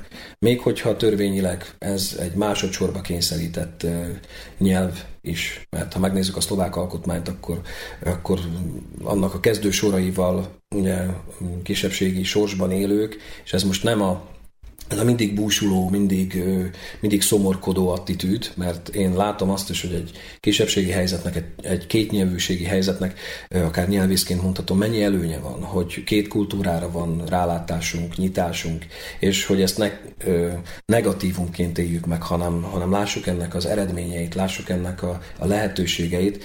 Ez is egy szempont lehet, ami a, a fogyásunkat és ezt a, ezt a pusztuló felvidéki tudatot, vagy legalábbis a, a pusztulásunkba vetett sajnálkozást visszavesse. Tehát, hogyha egy többség azt tapasztalja, hogy abban az országban a kisebbség jobb körülmények között él, elfogadja a, a helyzetét, tud azon javítani, és ezáltal azért nézzük meg, hogy mekkora felületről beszélünk, tehát egészen ugye Pozsonytól a keleti végekig nem csak magyar lakta területről, hanem ott már vegyesen lakott területekről, sőt tudjuk, hogy ez több helyen megszakad, és ha ebből indulunk ki, akkor én azt hiszem, hogy a kisebbségi téma a többség szempontjából is fontos kell, hogy legyen, és rezonálhat. És nem mindig negatív attitűddel Zsolnán, vagy akár Tremcsénben. Most, amikor a beszélgetésünk készül, még, ahogy ön említette, rezonál, tehát rezonál egy téma, tehát az elmúlt hét végén jelentette be a Trencséni polgármester a párt alakítási szándékát, aki szlovákként, Trencsén város önkormányzatának vezetőjeként mindenféle probléma nélkül, legalábbis úgy tűnt, hogy mindenféle probléma nélkül mutat be egy olyan térképet, amely Szlovákia új közigazgatási felosztását vázolja föl, amiben egy, azt lehet mondani, hogy többségi magyar megyének az elképzelése is megjelenik. Az MKP függetlenül most a, a Trencsini polgármesternek a kezdeményezésétől, tehát napirenden tartja azt, hogy egy új közigazgatási egységnek kell kialakulni a Szlovákiába, ami elsősorban az itteni, tehát a délszlovákiai lakosságot, vagy akár konkrétan a délszlovákiai magyarságot kéne, hogy fölölelje. Ez azt hiszem, hogy 15-én is téma volt, amikor beszélgettünk első alkalommal, ez változatlanul terítéken van, hisz ez adja meg igazából, ez az önrendelkezés adja meg a további ö, lépéseket, mert hogyha egy terület gazdaságilag vissza tudja magába a, az eredményeit forgatni, akkor abból kultúrát, abból oktatást tud támogatni, tehát abból igazából ö, a kitermelt munka ö, visszajön a régióba, és ez az, amire Ribnyícsek úr, polgármester úr felhívta a figyelmet, és ez egy nagyon jó kezdeményezés, ezt már korábban korábban is mondta, hisz voltak ezzel kapcsolatosan hangok. Mm, az, amikor a megyerendszert, és most nem csak a közigazgatási, tehát nem a mostani nyolc megyét mondjuk, hanem amikor akár a katolikus egyház megyerendszert kialakították, azért abban nagyon nehéz meg nem látni a nemzetállamra való törekedés szándékát, hogy, hogy a kisebbséget tényleg egy nagyon pici számarányba hagyjuk egy adott területen, hogy ne tudjon élni jogaival. Tehát erről beszéltem az előbb is, hogy ha egy országban egy kisebbség megkapja azt, amit jár, akkor már nem biztos, hogy úgy néznek rá továbbiakban, mint, mint egy ország robbantó erőre, amely mindig lázadozik és nincs megelégedve a dolgaival, amely mindig a múltat emlegeti. Tehát csak úgy tudunk előre menni, hogyha olyan körülményeket próbálunk kiharcolni. És ebben azt hiszem, hogy mindenkinek partner kell, hogy legyen, meg kell látni a szerepét. Most arról beszélek, hogy hogy nem csupán a magyar közösség pártjáról beszélek, hanem szólok más, mondjuk magyar érdekekért szóló polgári pártokról is, legyen szó akár a Mosthíd pártról. Ha ezt nem látjuk meg, mint ahogy azért megyei képviselőként újra visszatérek ehhez, hogy ha van egy egységes megye, amely magába forgathatja vissza azt, a, azt az erőt, amelyet, azokat az energiákat, amelyeket kitermel, akkor az építkezni fog, akkor az erősödni fog, akkor az ott élőknek jobb lesz a, a, a régióba vetett hite. És itt nem csak nyelvhasználatról van szó, mert sokszor ráksütik, hogy ti mindig a nyelvhasználatról beszéltek, és a nyelvi jogokat, egyebekről azt azért el kell mondani, hogy ö, probléma, hogy itt azért a gazdaságnak a fejlesztése is ö, kérdés. Tehát nyilván, hogyha ezt a, egy adott régióban legyen szó Gömörről, vagy a keleti végekről, de lassan már a Csallóközről is, hogyha nincs ott munka, akkor nem csak a nyelvhasználat tart meg bennünket, mert fiataljaink elmennek, nem itt alapítanak családot, megkeresnek olyan területeket, ahol ö, jobban és biztosabban tudják a gyermekeiknek a, a, az anyagi forrásokat biztosítani, és akkor ezek a területek területek kiürülnek, elnéptelenednek, leszakadnak. A mi közösségünknek a korfája amúgy is egy eléggé hervasztó valami, tehát előregedett a közösség, ezt látjuk.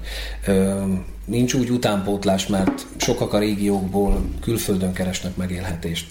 Tehát itt nem csupán nyelvhasználatról van szó, hogy gazdasági kérdésekről is szó van, és hogyha, ahogy Ribnyicek úr mondja, a régióban marad az erő, a kraft, akkor nem lesz miért elmenni, akkor az emberek boldogulnak ott, ahol élnek. El tudja képzelni, elnök úr, hogy ha létrejön egy ilyen új közigazgatási egység, akár megye, vagy bárhogy is nevezzük, aminek, ami a magyarságnak a, a lakóterületét veszi figyelembe, hogy, hogy a magyar közösség pártja akkor ezen a megyén belül fejtse ki a központi tevékenységét. Tehát oda akarok kiukadni, hogy ugye jelenleg a párt központja Pozsonyban van. Pozsonynak a e, magyar, magyar számaránya, ha jól tudom, valahol 2 és 4 százalék között mozog, attól függően, ugye, hogy elővárosokat hozzászámoljuk, vagy, e, vagy nem. E, tehát, hogy miért szükséges az, hogy a pártnak a központja Pozsonyban legyen, és ne például olyan vidéken, ahol a saját választói között e, tud a központ is létezni. Tehát önnek például a napi munkája mennyire kötődik Pozsonyhoz? Én nagyon sokat mozgok terepen. Tehát azt hiszem, szó volt erről, hisz a kongresszuson is, vagy korábban egy országos tanácson is felvetődött, hogy a pártközpontot akár Komáromba költöztetni, mert hát ott van a magyarság bázisa tömbben. A pozsonyi székház szimbolikus jellegű szimbolizálja azt is, hogy a magyar közösség pártja nem csak a régiókban gondolkodik, hanem célja az, hogy a szlovák törvényhozásba visszajusson. Ez most jelenleg egy másodlagos ö, cél, mert ahogy az előbb mondtam, megyére készülünk. Mindenképpen szeretném a regionális központjainkat megerősíteni, és ek között van ugye Komárom mindenképpen Dunaszerda, de akár beszélhetnék Rimaszombatról, és ugye ö, egészen keletig mehetünk, hogy hol vannak olyan ö, erős központok, amelyek ugye gócpontként működhetnek a régióban megerősödni, központokban aktívabb munkát kifejteni, mindenképpen fölveti azt, hogy lejjebb jöjjünk, de ez nem azt jelenti, hogy kell-e vajon egy központ, vagy hogy az a központ mm, kell, hogy mindent irányítson, mert én azt hiszem, hogy mindenhol jól kell működni, és ha ebbe az irányba megyünk, akkor ez mindenképpen jobb irányt mutat. Szimbolikus jelentőséget is tulajdonít annak, hogy a székház hol van. Kihasználnám akkor a lehetőséget, hogy egy másik szimbolikus jelentőséget, amit a Magyar Közösség pártja talán magáénak val, vagy elsősorban magáénak val, az Eszterházi János öröksége. Az ön megválasztása után nem sokkal hangzott el a jelenlegi igazságügyi miniszter, miniszterasszony részéről egy olyan kijelentés, hogy, hogy nem kerülhet szóba, tehát hogy, hogy nem is, nem is gondolkoznak azon, hogy esetleg Eszterházi János, ha nem is rehabilitálását, de legalább a perújítását kezdeményezzék. Tehát tud-e az ön által vezetett párt akár ilyen szimbolikus jellegű kérdésekkel is foglalkozni, vagy ebbe véleményt nyilvánítani? Eszterházi János szerepe, a mártír politikus szerepe. Hogy milyen korszak, hogy magyarázza, és hogy milyen lehetőségei voltak ott, hogyan viselkedett emberként, ezt a történészek dolga kideríteni a lehető legpontosabban. Én úgy gondolom, hogy az ő személye, az ő példamutatása, függetlenül attól, hogy most mit és hogyan magyarázunk, is tudjuk, hogy a történelem az mindig olyan, hogy a meglévő korban próbálják értelmezni és gyakran ideológiák mellé beállítani. Mindenképpen azt gondolom, hogy az ő személye számunkra a jelent alkotó politikusok vagy politikával foglalkozók számára példaértékű, mindegy, hogy kikérdőjelezi meg. Azért, azért is tartom ezt jelenleg aktuális kérdésnek, mert ugye a köztársaság, tehát a szlovák köztársaság első elnökének halálával, Michal Kovács halálával ismét, ismét napirendre kerültek az úgynevezett Mecsiarféle amnestiáknak a kérdéskörei. Tehát ugye az akkori vélt vagy valós bűneseteket, vagy pedig igazságtalan eljárásokat nem lehet kivizsgálni azért, mert a Mecsiarféle amnestiák ezt blokkolják. Tehát ott is egy törvényi akadály áll a, áll a továbblépésnek a gátjaként, akár csak Eszterházi ügyébe, és addig, amíg a Mecsiar amnestiáknál azt lehet mondani, hogy az ország ellenzéki része egységes abban, hogy ezeket az amnestiákat meg kell szüntetni, vagy pedig el kell törölni, addig ugye Eszterházi János esetében, tehát szlovák részről talán nem is nagyon várható el valamiféle megnyilvánulás, de magyar részről se egységes a hozzáállás ehhez a kérdéshez. Így látja ezt ön is? Érdekesek ezek a kérdések már csak azért is, mert kiegészíteném a sort akár Malina Hedvig ügyével is. Akinek most ugye nemrégiben olvashattok egyetlen napi lapunkban, hogy Magyarországon áll az ügye. Noha, ha megnézzük, igazából a helyzet itt alakult ki, és onnét került át most egy másik helyzetbe, másik országba eldöntendő azt a kérdést, amit mi felvidéki magyarok zömében teljesen világosan látunk.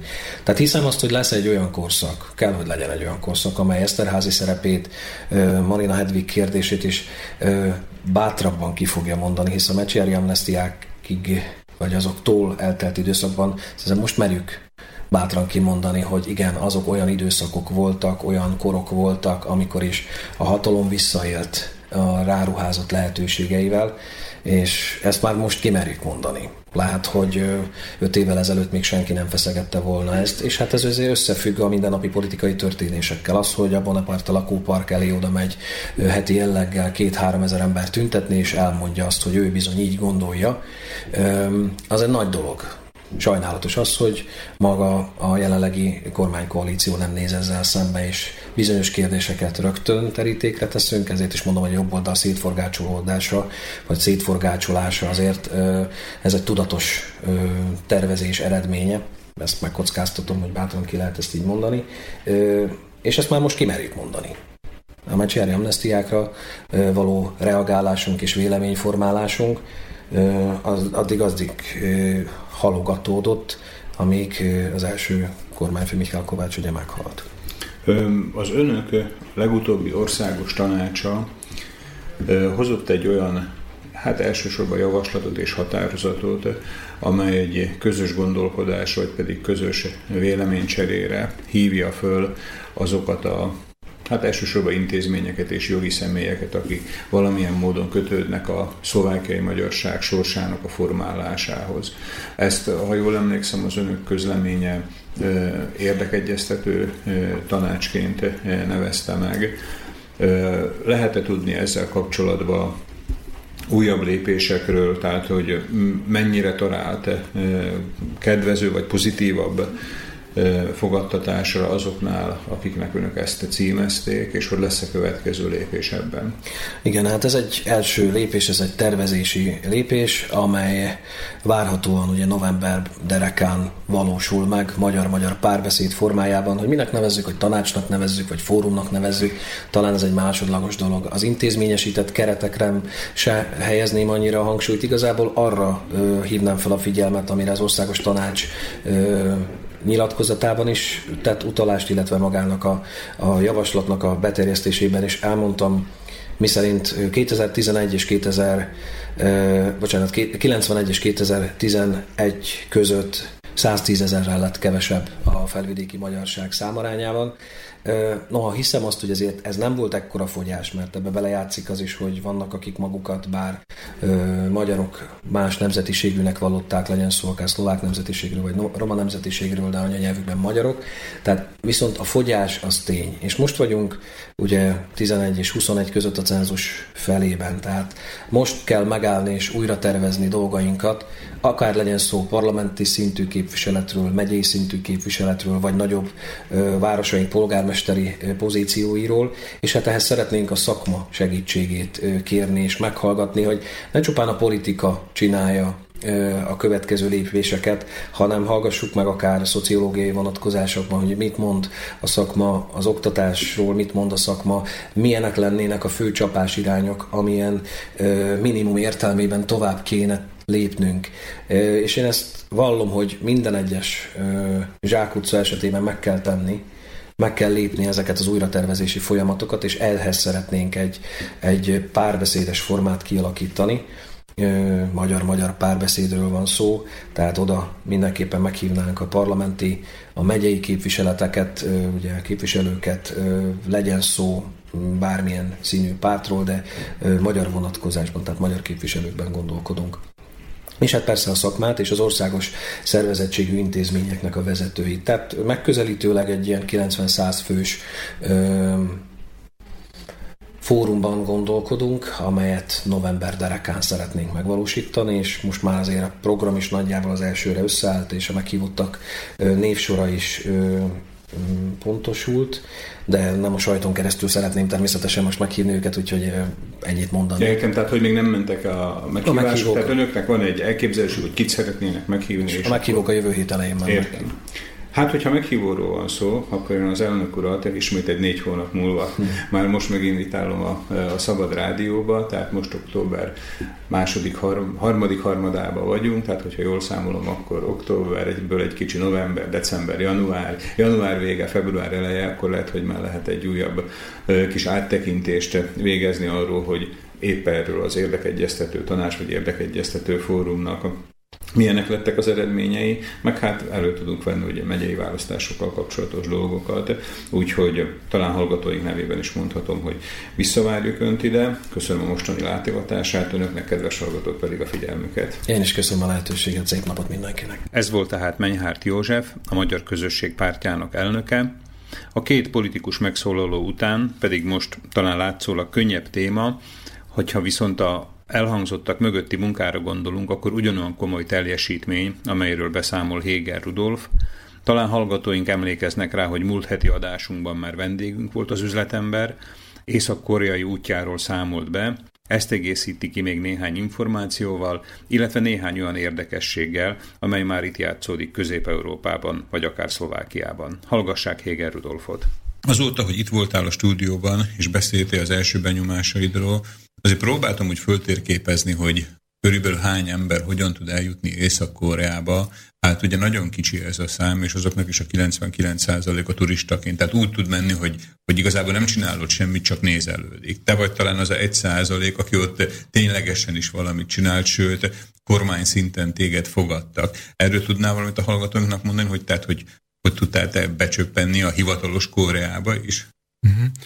Hát uh az orosz kapcsolataim által sikerült ezt az egész látogatást ilyen szintre emelni, tehát magánturistaként nem gondoltam, hogy Észak-Koreába látogatnék, tehát ott nem biztos, hogy az első bakancslistás hely lett volna Észak-Korea, vannak annál érdekesebb országok is, de annak kapcsán, hogy észak-koreai kulturális produkció vagy bármilyen előadás lett volna Európában vagy a világban, az nem igazán gyakori, és ez egy kicsit így megmozgatta a fantáziám, és amikor az orosz partnereimmel Moszkvában így beszélgettünk, hogy ők már voltak ott fesztiválon, meg felléptek, akkor így követődött a kérdés a részemről, talán először csak így viccesen, hogy, hogy hát mi lenne, hogyha ha kimennék, vagy egyáltalán lehet erre esély, hogy én kimenjek. És akkor ők fölvették a kapcsolatot az én kérésemre, egy hivatalos levelet írtam, az ottani kulturális minisztériummal és egyes igazgatóságokkal, egyáltalán ők hogy látják ezt a dolgot, érdekli őket, vagy adnak engedélyt arra, hogy egy európai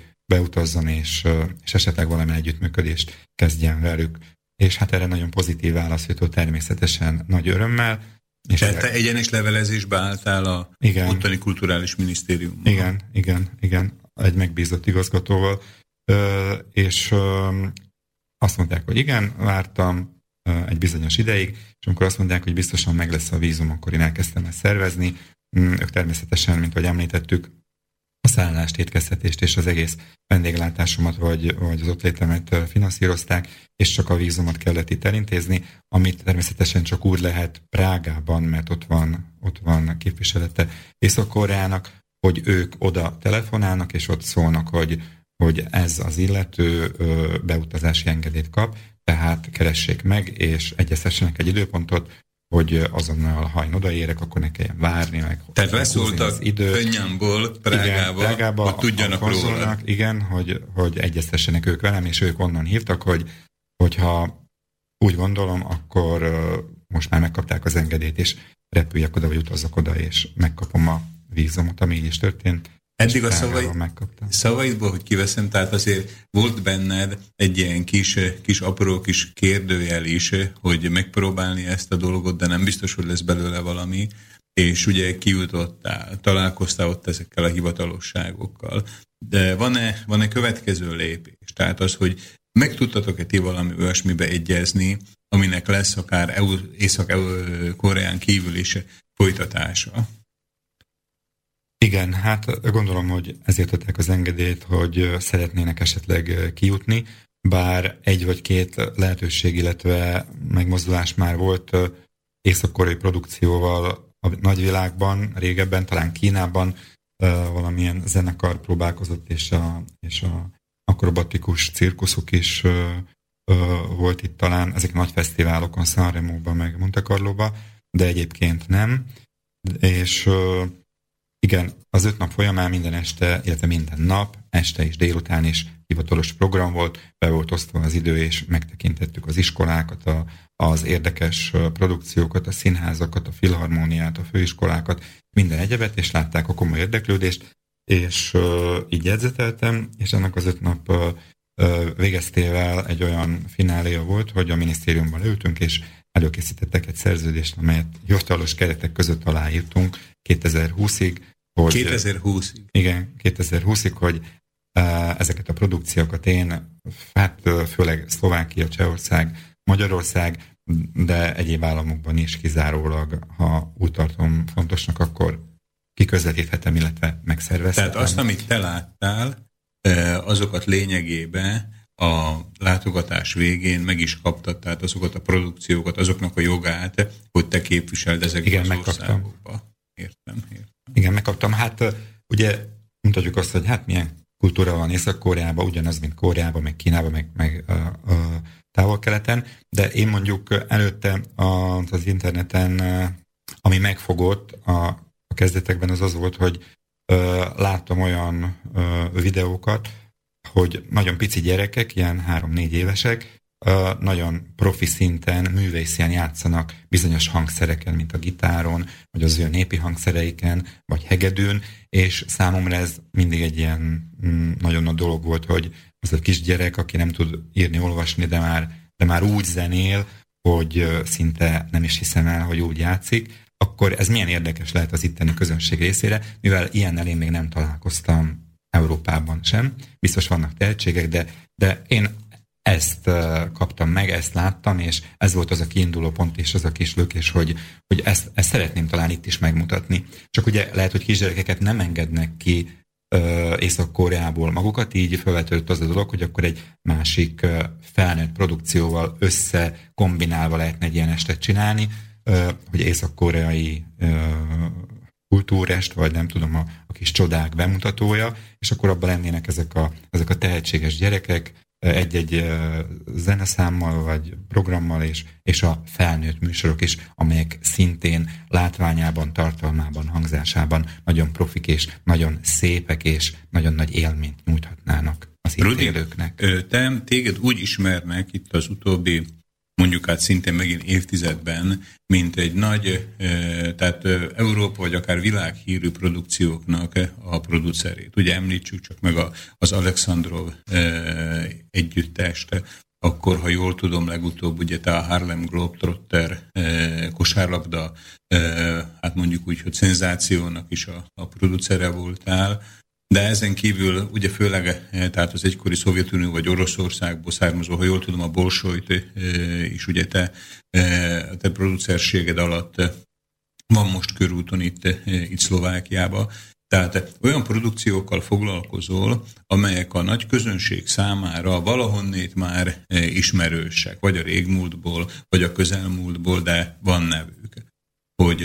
nem lesz neked akadály, bár természetesen ez a neked üzleti koncepciódnak a része, nem lesz neked akadály, hogyha most egy mondjuk úgy relatíve névtelen észak-koreai föllépőt próbálsz bemutatni itt ezen a vidéken? Hát nem tudom, hogy ez akadály lesz-e. Minden esetre a, az a érdekesség vagy lukrativitás ennek az egésznek, hogy Észak-Koreából elhozni olyan produkciót, azt a kultúrát, amit az életben így senki nem látott, nem hallott, és ilyen kis gyerek csodákkal tarkítva, gyerekprodukciókkal tarkítva ö, megszervezni, szerintem az hatalmas érdeklődésre is tarthat számot. Tehát ö, nézzük csak meg, hogy a magyar televízióban a virtuózokat ö, ö, megrendezték, és, és annyi nagyon nagy tehetség volt benne, és akkor a érdeklődés volt ez a képernyők előtt a legnézettebb produkció volt.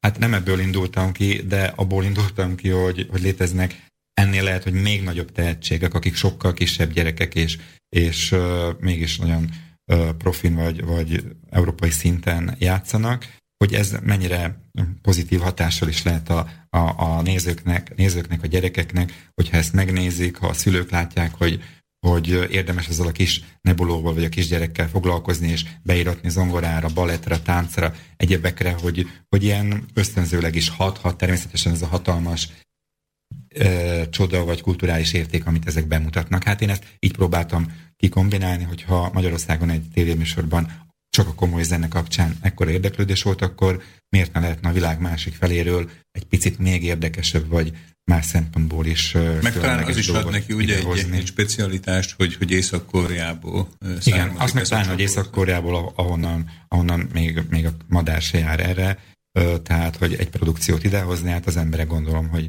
sok rossz mellett, amit hallanak, akkor lehet, hogy kíváncsiak arra, hogy hát milyenek ezek az emberek, milyen a kultúrájuk.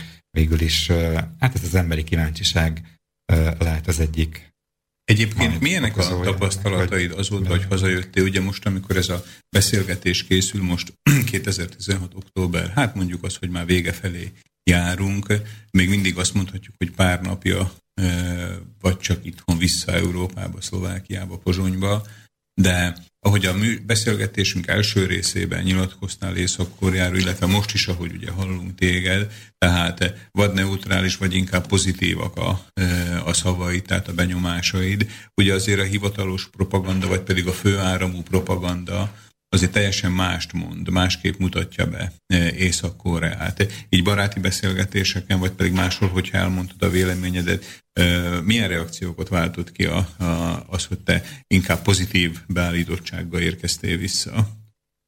Hát az emberek érdeklődőek voltak mindenképpen, és szerették volna hallani az én véleményemet. Hát nem biztos, hogy csak arról, hogy, hogy most éppen milyen bombával foglalkoznak ott, vagy, vagy éppen most milyen a, a, a de te mondtad, hogy akkor nem harc. politizálni mentél. Nem is politizálni mentem, de főleg az emberek, mivel csak erről hallanak Észak-Koreával kapcsolatban, akkor ez az első benyomás, hogy ezt, ezt megkérdezik, és ebből mondanak ítéletet.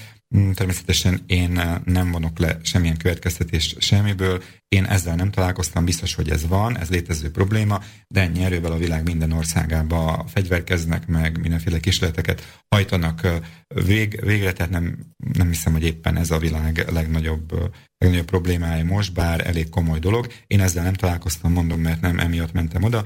Amiért én mentem oda, azt teljes mértékben kielégítette az én érdeklődésemet, és nagyon sok olyan szép és érdekes és csodálatos dologgal találkoztam, amelyet kívánok, hogy sok mindenki éljen majd egyszer át, hogyha esetleg kinyílnak a határok, vagy pedig kiutazik, mert ugye kaphat engedélyt esetleg más is.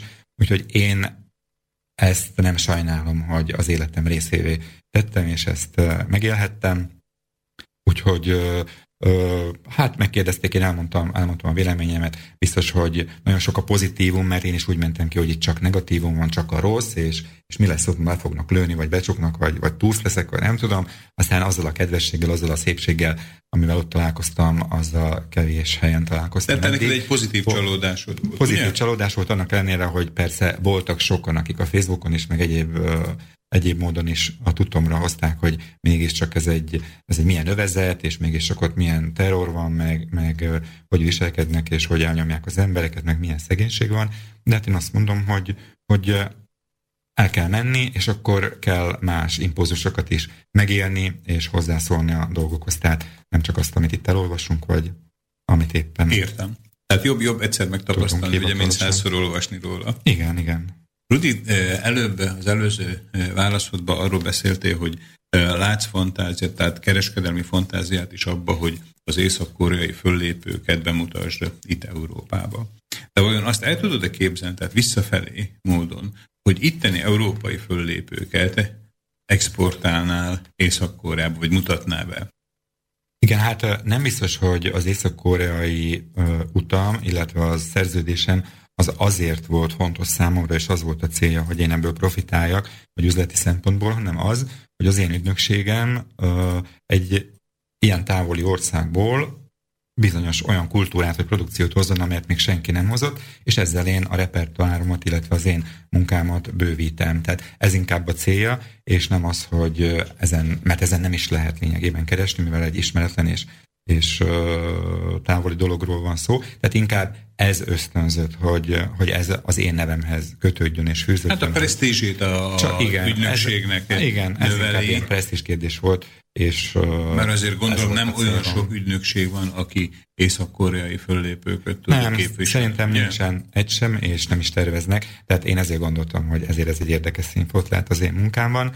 Természetesen felajánlották itt, hogy minden két évben van egy hatalmas fesztivál Észak-Koreában, kulturális fesztivál, és meg is bíztak vele, hogy a következő az 2018-ban lesz, hogy oda, oda nagyon szívesen veszik, hogyha én egy nagyon profi és nagyon színvonalas produkciót kiuttatok, és erre lehetőségem van úgy Magyarországról, Csehországból, mint Szlovákiából is, és ők állják ennek a költségét, az ott létet, a kirándulásoktól kezdve a szállást, étkeztetés, mindent. Hát igen, ez nem fog járni különösebb honoráriummal, de azzal...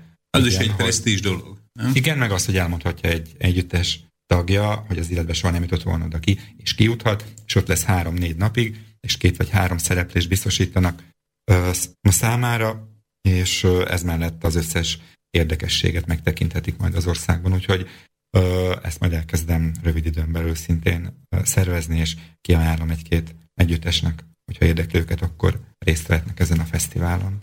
Rudi, hogyha már magán a szakmai tevékenységednél vagyunk, az ügynökségnél, hát ugye elég sok e, időt e, szántunk most arra, hogy a, az észak-koreai tapasztalatodról beszélj, de mondj akkor a többi e, részéről is, tehát magának a munkának, vagy a terveidnek, a közeljövőbeli terveidnek, az ismertetéséről néhány információt, hogy mi az, amit a elkövetkező, nem tudom, hogy ti egy évre vagy szezonokra terveztek-e előre, tehát mi az, amivel most aktuálisan készülsz? Jó, akkor még csak annyit említek meg visszatérve Észak-Koreához, hogy ugye ott pekingi átszállással volt az utam, és mivel tudtam előre, hogy Pekingben fogok leszállni, és tovább repülni, majd oda repülök vissza, akkor három-négy napra még egy pekingi ottlétet is beterveztem, és ha már beterveztem, akkor ne csak a kínai tésztákat kóstolgassam, hanem, hanem akkor ott is egy találkozót sikerült összehozni a Kulturális Minisztériumban a, az egyik igazgatónővel, és akik meg is, meg is invitáltak a több előadásra, a pekingi opera egyik előadására, és még sok más produkcióra is, amit megtekinthettem. És, Tehát újabb szerződések kerültek hát, a bőröndödbe. Igen, hát most ez nem írásbeli, de szóbeli szerződésre került, és szóbeli megállapodásra, és arra, hogy, hogy kapcsolatban leszünk, és ha valamelyik a nagyobb produkciójuk Európába érkezik, akkor mindenképpen fölveszük a kapcsolatot, és a mi kis országainkban itt uh, szintén lehetőséget adunk uh, ezeknek a produkcióknak a bemutatására. Hát ugye említettük a, a programokat, az Alexandra Együttesnek tíz éve vagyok az európai menedzsere, és minden két évben van egy turné, ami már, már közel 200 koncertnél tart. Ez idáig jövőre lesz szintén egy 24 állomásos turné Szlovákiában, Csehországban és Magyarországon. Ennek a szervezése folyik éppen. Mm, tehát ezek a koncertek jövő májusban és júniusban valósulnak meg. Bocsáss meg, Rudi, hogy szabadba csak, hogy el ne felejtsük. Ez egy olyan nagy szám, amit mondtál, tehát, hogy egy ilyen együttesnek 200 eh, föllépése csak a te szervezésedben, ugye? Tehát ő nekik biztos, hogy van még másod több száz föllépése, És ezek a, ezek a koncertek, ezek két évente általában ugyanazon az útvonalon, tehát ugyanazokban az városokban, ugyanazokban a kultúrházakban valósulnak meg. Tehát oda akarok lyukadni, hogy ennek a, például az Alexandrov együttesnek van egy stabil közönség, aki minden két évben elmegy erre az együttesre, vagy pedig azt látod, hogy a közönség is cserélődik, és új és új nézők érkeznek. Ezek a két éves turnék úgy vannak, hogy leginkább az én országaim, tehát Szlovákia, Csehország és Magyarország az, ahol ez megvalósul.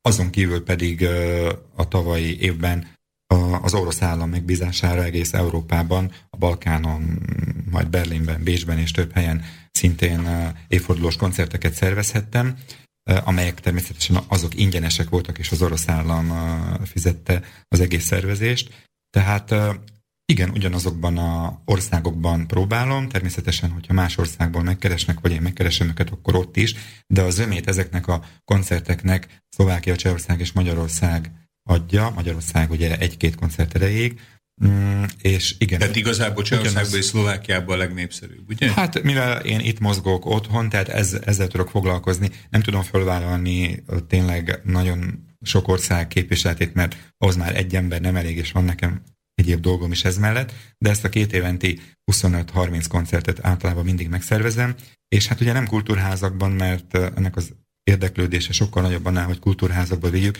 ezek mindig stadionok, legnagyobb stadionok, vagy sportcsarnokok. Azt mondtam, hogy kultúrházak?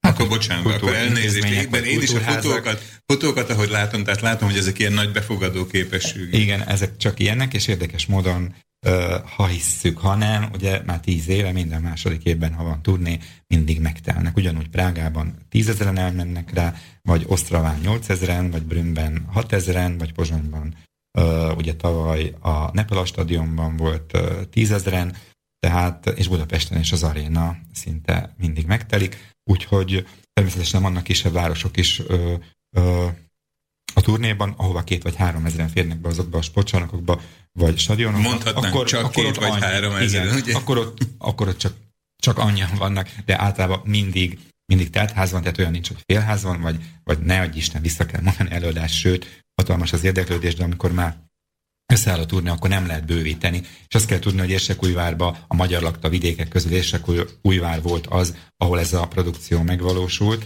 a magyar lakta vidékeken, mert, mert ugye máshol nincsenek olyan sportcsarnokok. Ott is a stadionban volt, bár Érsekújvárban már hármat is szerveztem, de ott a stadionban hoztam el három éve, vagy három és fél, amikor próbáltam a a felvidéki magyaroknak érdekesíteni azzal, hogy a száztagú cigányzenekart is elhoztam, és a két együttes közös számokat is készített. Na, a munka mellett azért egy kis időt szálljunk arra, amiről te, hát most már nem is csak azt mondanám, hogy szűk körbe, hanem egyre szélesebb körbe, sőt azt is mondhatnám, hogy országosan is ismert, vagy egy, egy olyan oldalad, amit talán ugye most azt mondhatnám, hogy a, hogy a gasztro, a gasztronómia, Szlovákiának a legnagyobb példányszámú heti lapja, ugye a plusz egyebnyi, nem is, hogy egy alkalommal, hanem sorozatba közölte a tehát mondjuk az kreációidat, gasztronómiai kreációdat, hogy erről egy általánosságban mondaná egy pár szót, aztán majd kérdezek néhány konkrétumot is, uh-huh. hogy, hogy itt beszélünk Észak-Koreáról,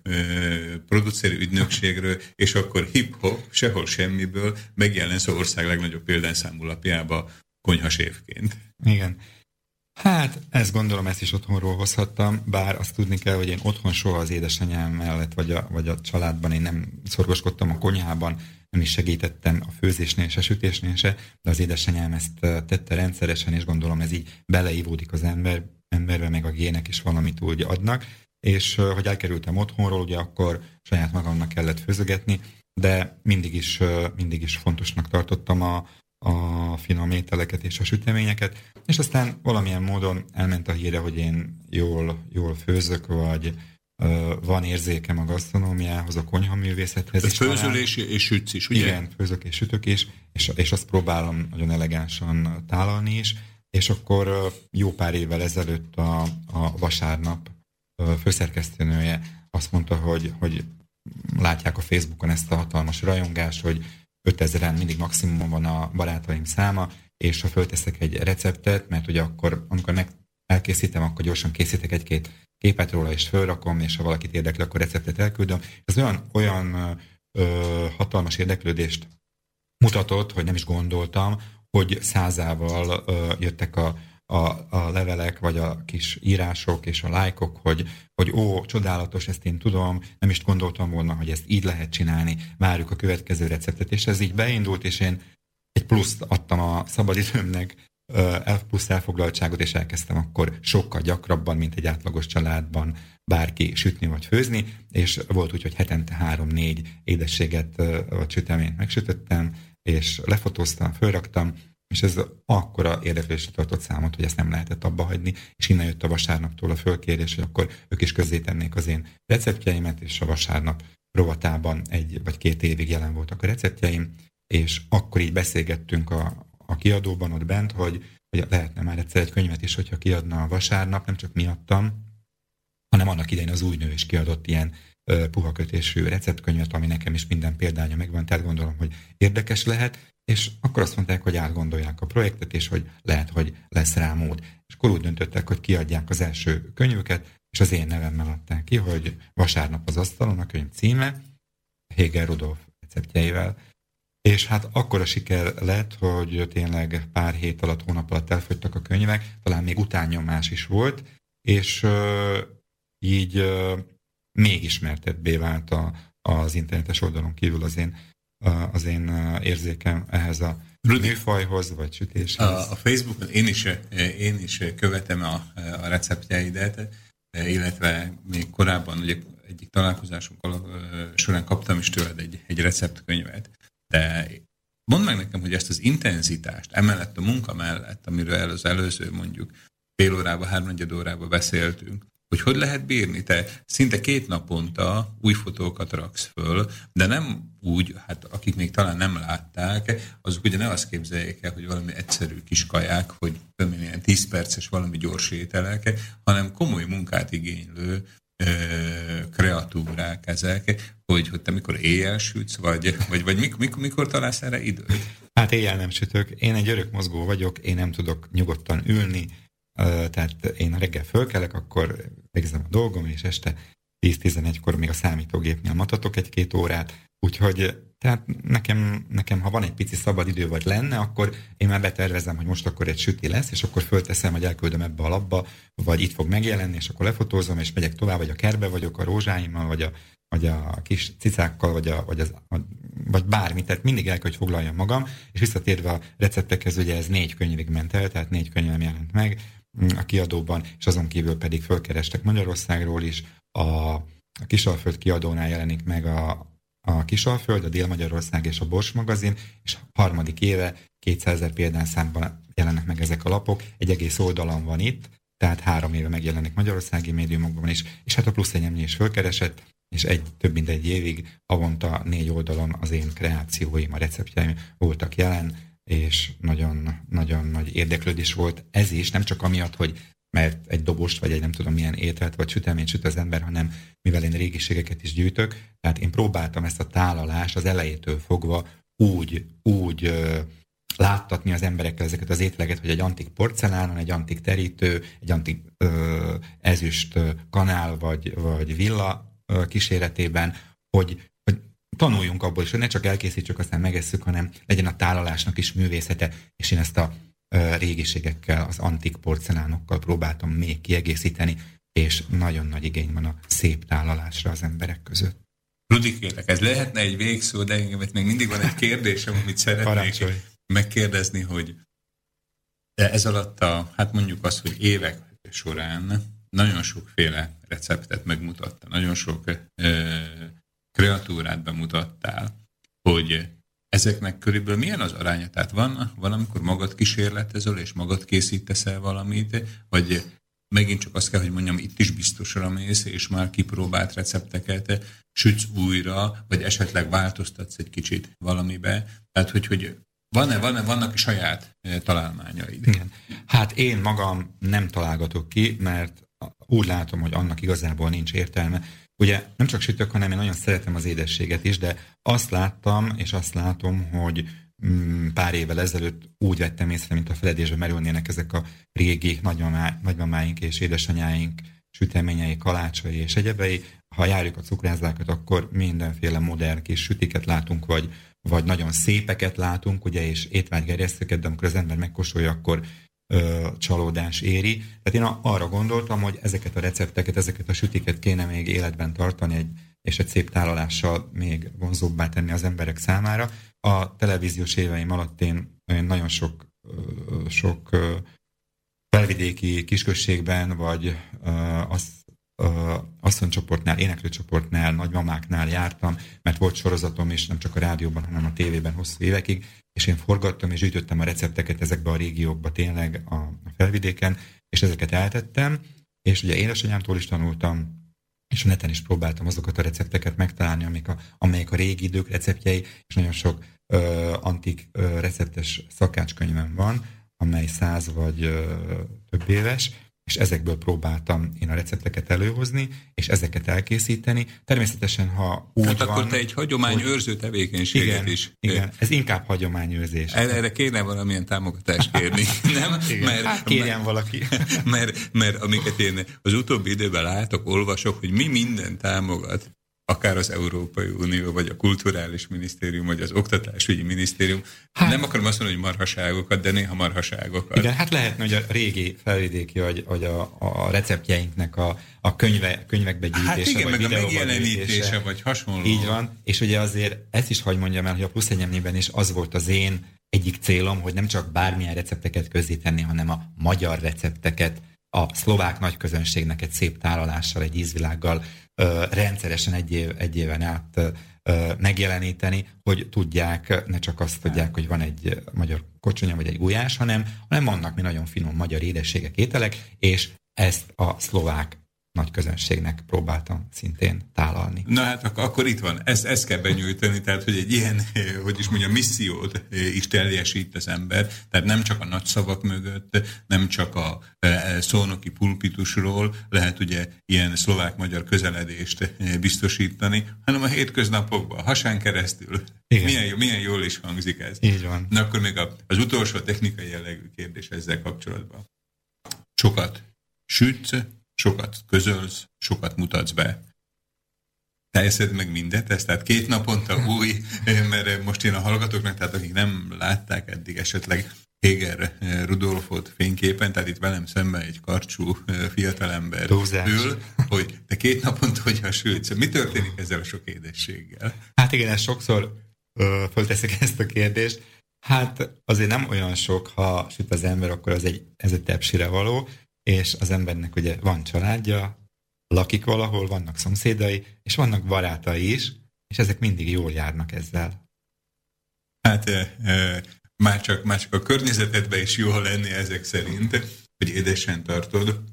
E, bízom benne, hogy, hogy legalább ennek a elképzelése a hallgatók számára is valami pozitív impulzust jelentett, akár csak mindazok az információk, amiket Hegel Rudolf két stúdióbeli látogatása során hallhattunk. Én nagyon örülök neki, hogy és eljutottunk először rajtad keresztül Észak-Koreába, egy kicsit érintettük Pekinget, aztán beszéltünk itt ugye a, a különböző európai koncertsorozatokról, és ennek külön nagyon örülök, hogy jutott még idő arra, hogy a, hogy a gasztronómiáról is beszéljünk. Rudi, én nagyon köszönöm, hogy ismét eljöttél a Szabad Rádió stúdiójába. Bízom benne, hogy előbb vagy utóbb ismét beszámolhatunk akár itt, akár amott levő területeken elért sikereidről. Önöknek is, kedves hallgatók, pedig köszönöm a figyelmüket. Jaj, mennyi percet vesztegettem el, a rakományuk még mind ott veszteg el, mint egyszer volt már, hol nem lesz teher. Könnyű kézzel írni volna jó, mint tepsiben vaj lenne olvadó. Fogyva menekő, meg nem alvadó, mint kacsakő, mely könnyedén szalad, nyomában fügyszó, levegő szalag, forradó vízsepp, varratok varak, nyomában fügyszó, levegő szalag, mint fecske csőrben névtelen rovar, úgy tűnne el percen szét a dal. Üres a bűvész jobb, üres a bal.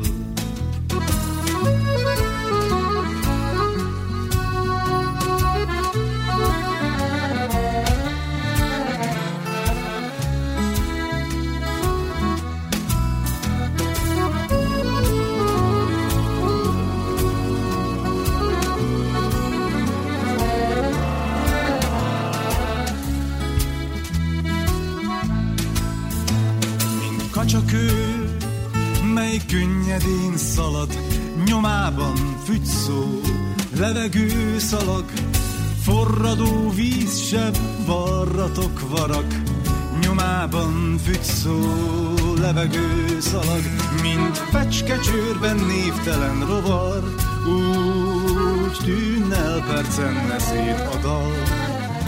Üres a bűvész jobb, üres a bal, üres a bűvész jobb, üres a bal, üres a bűvész jobb, üres a bal.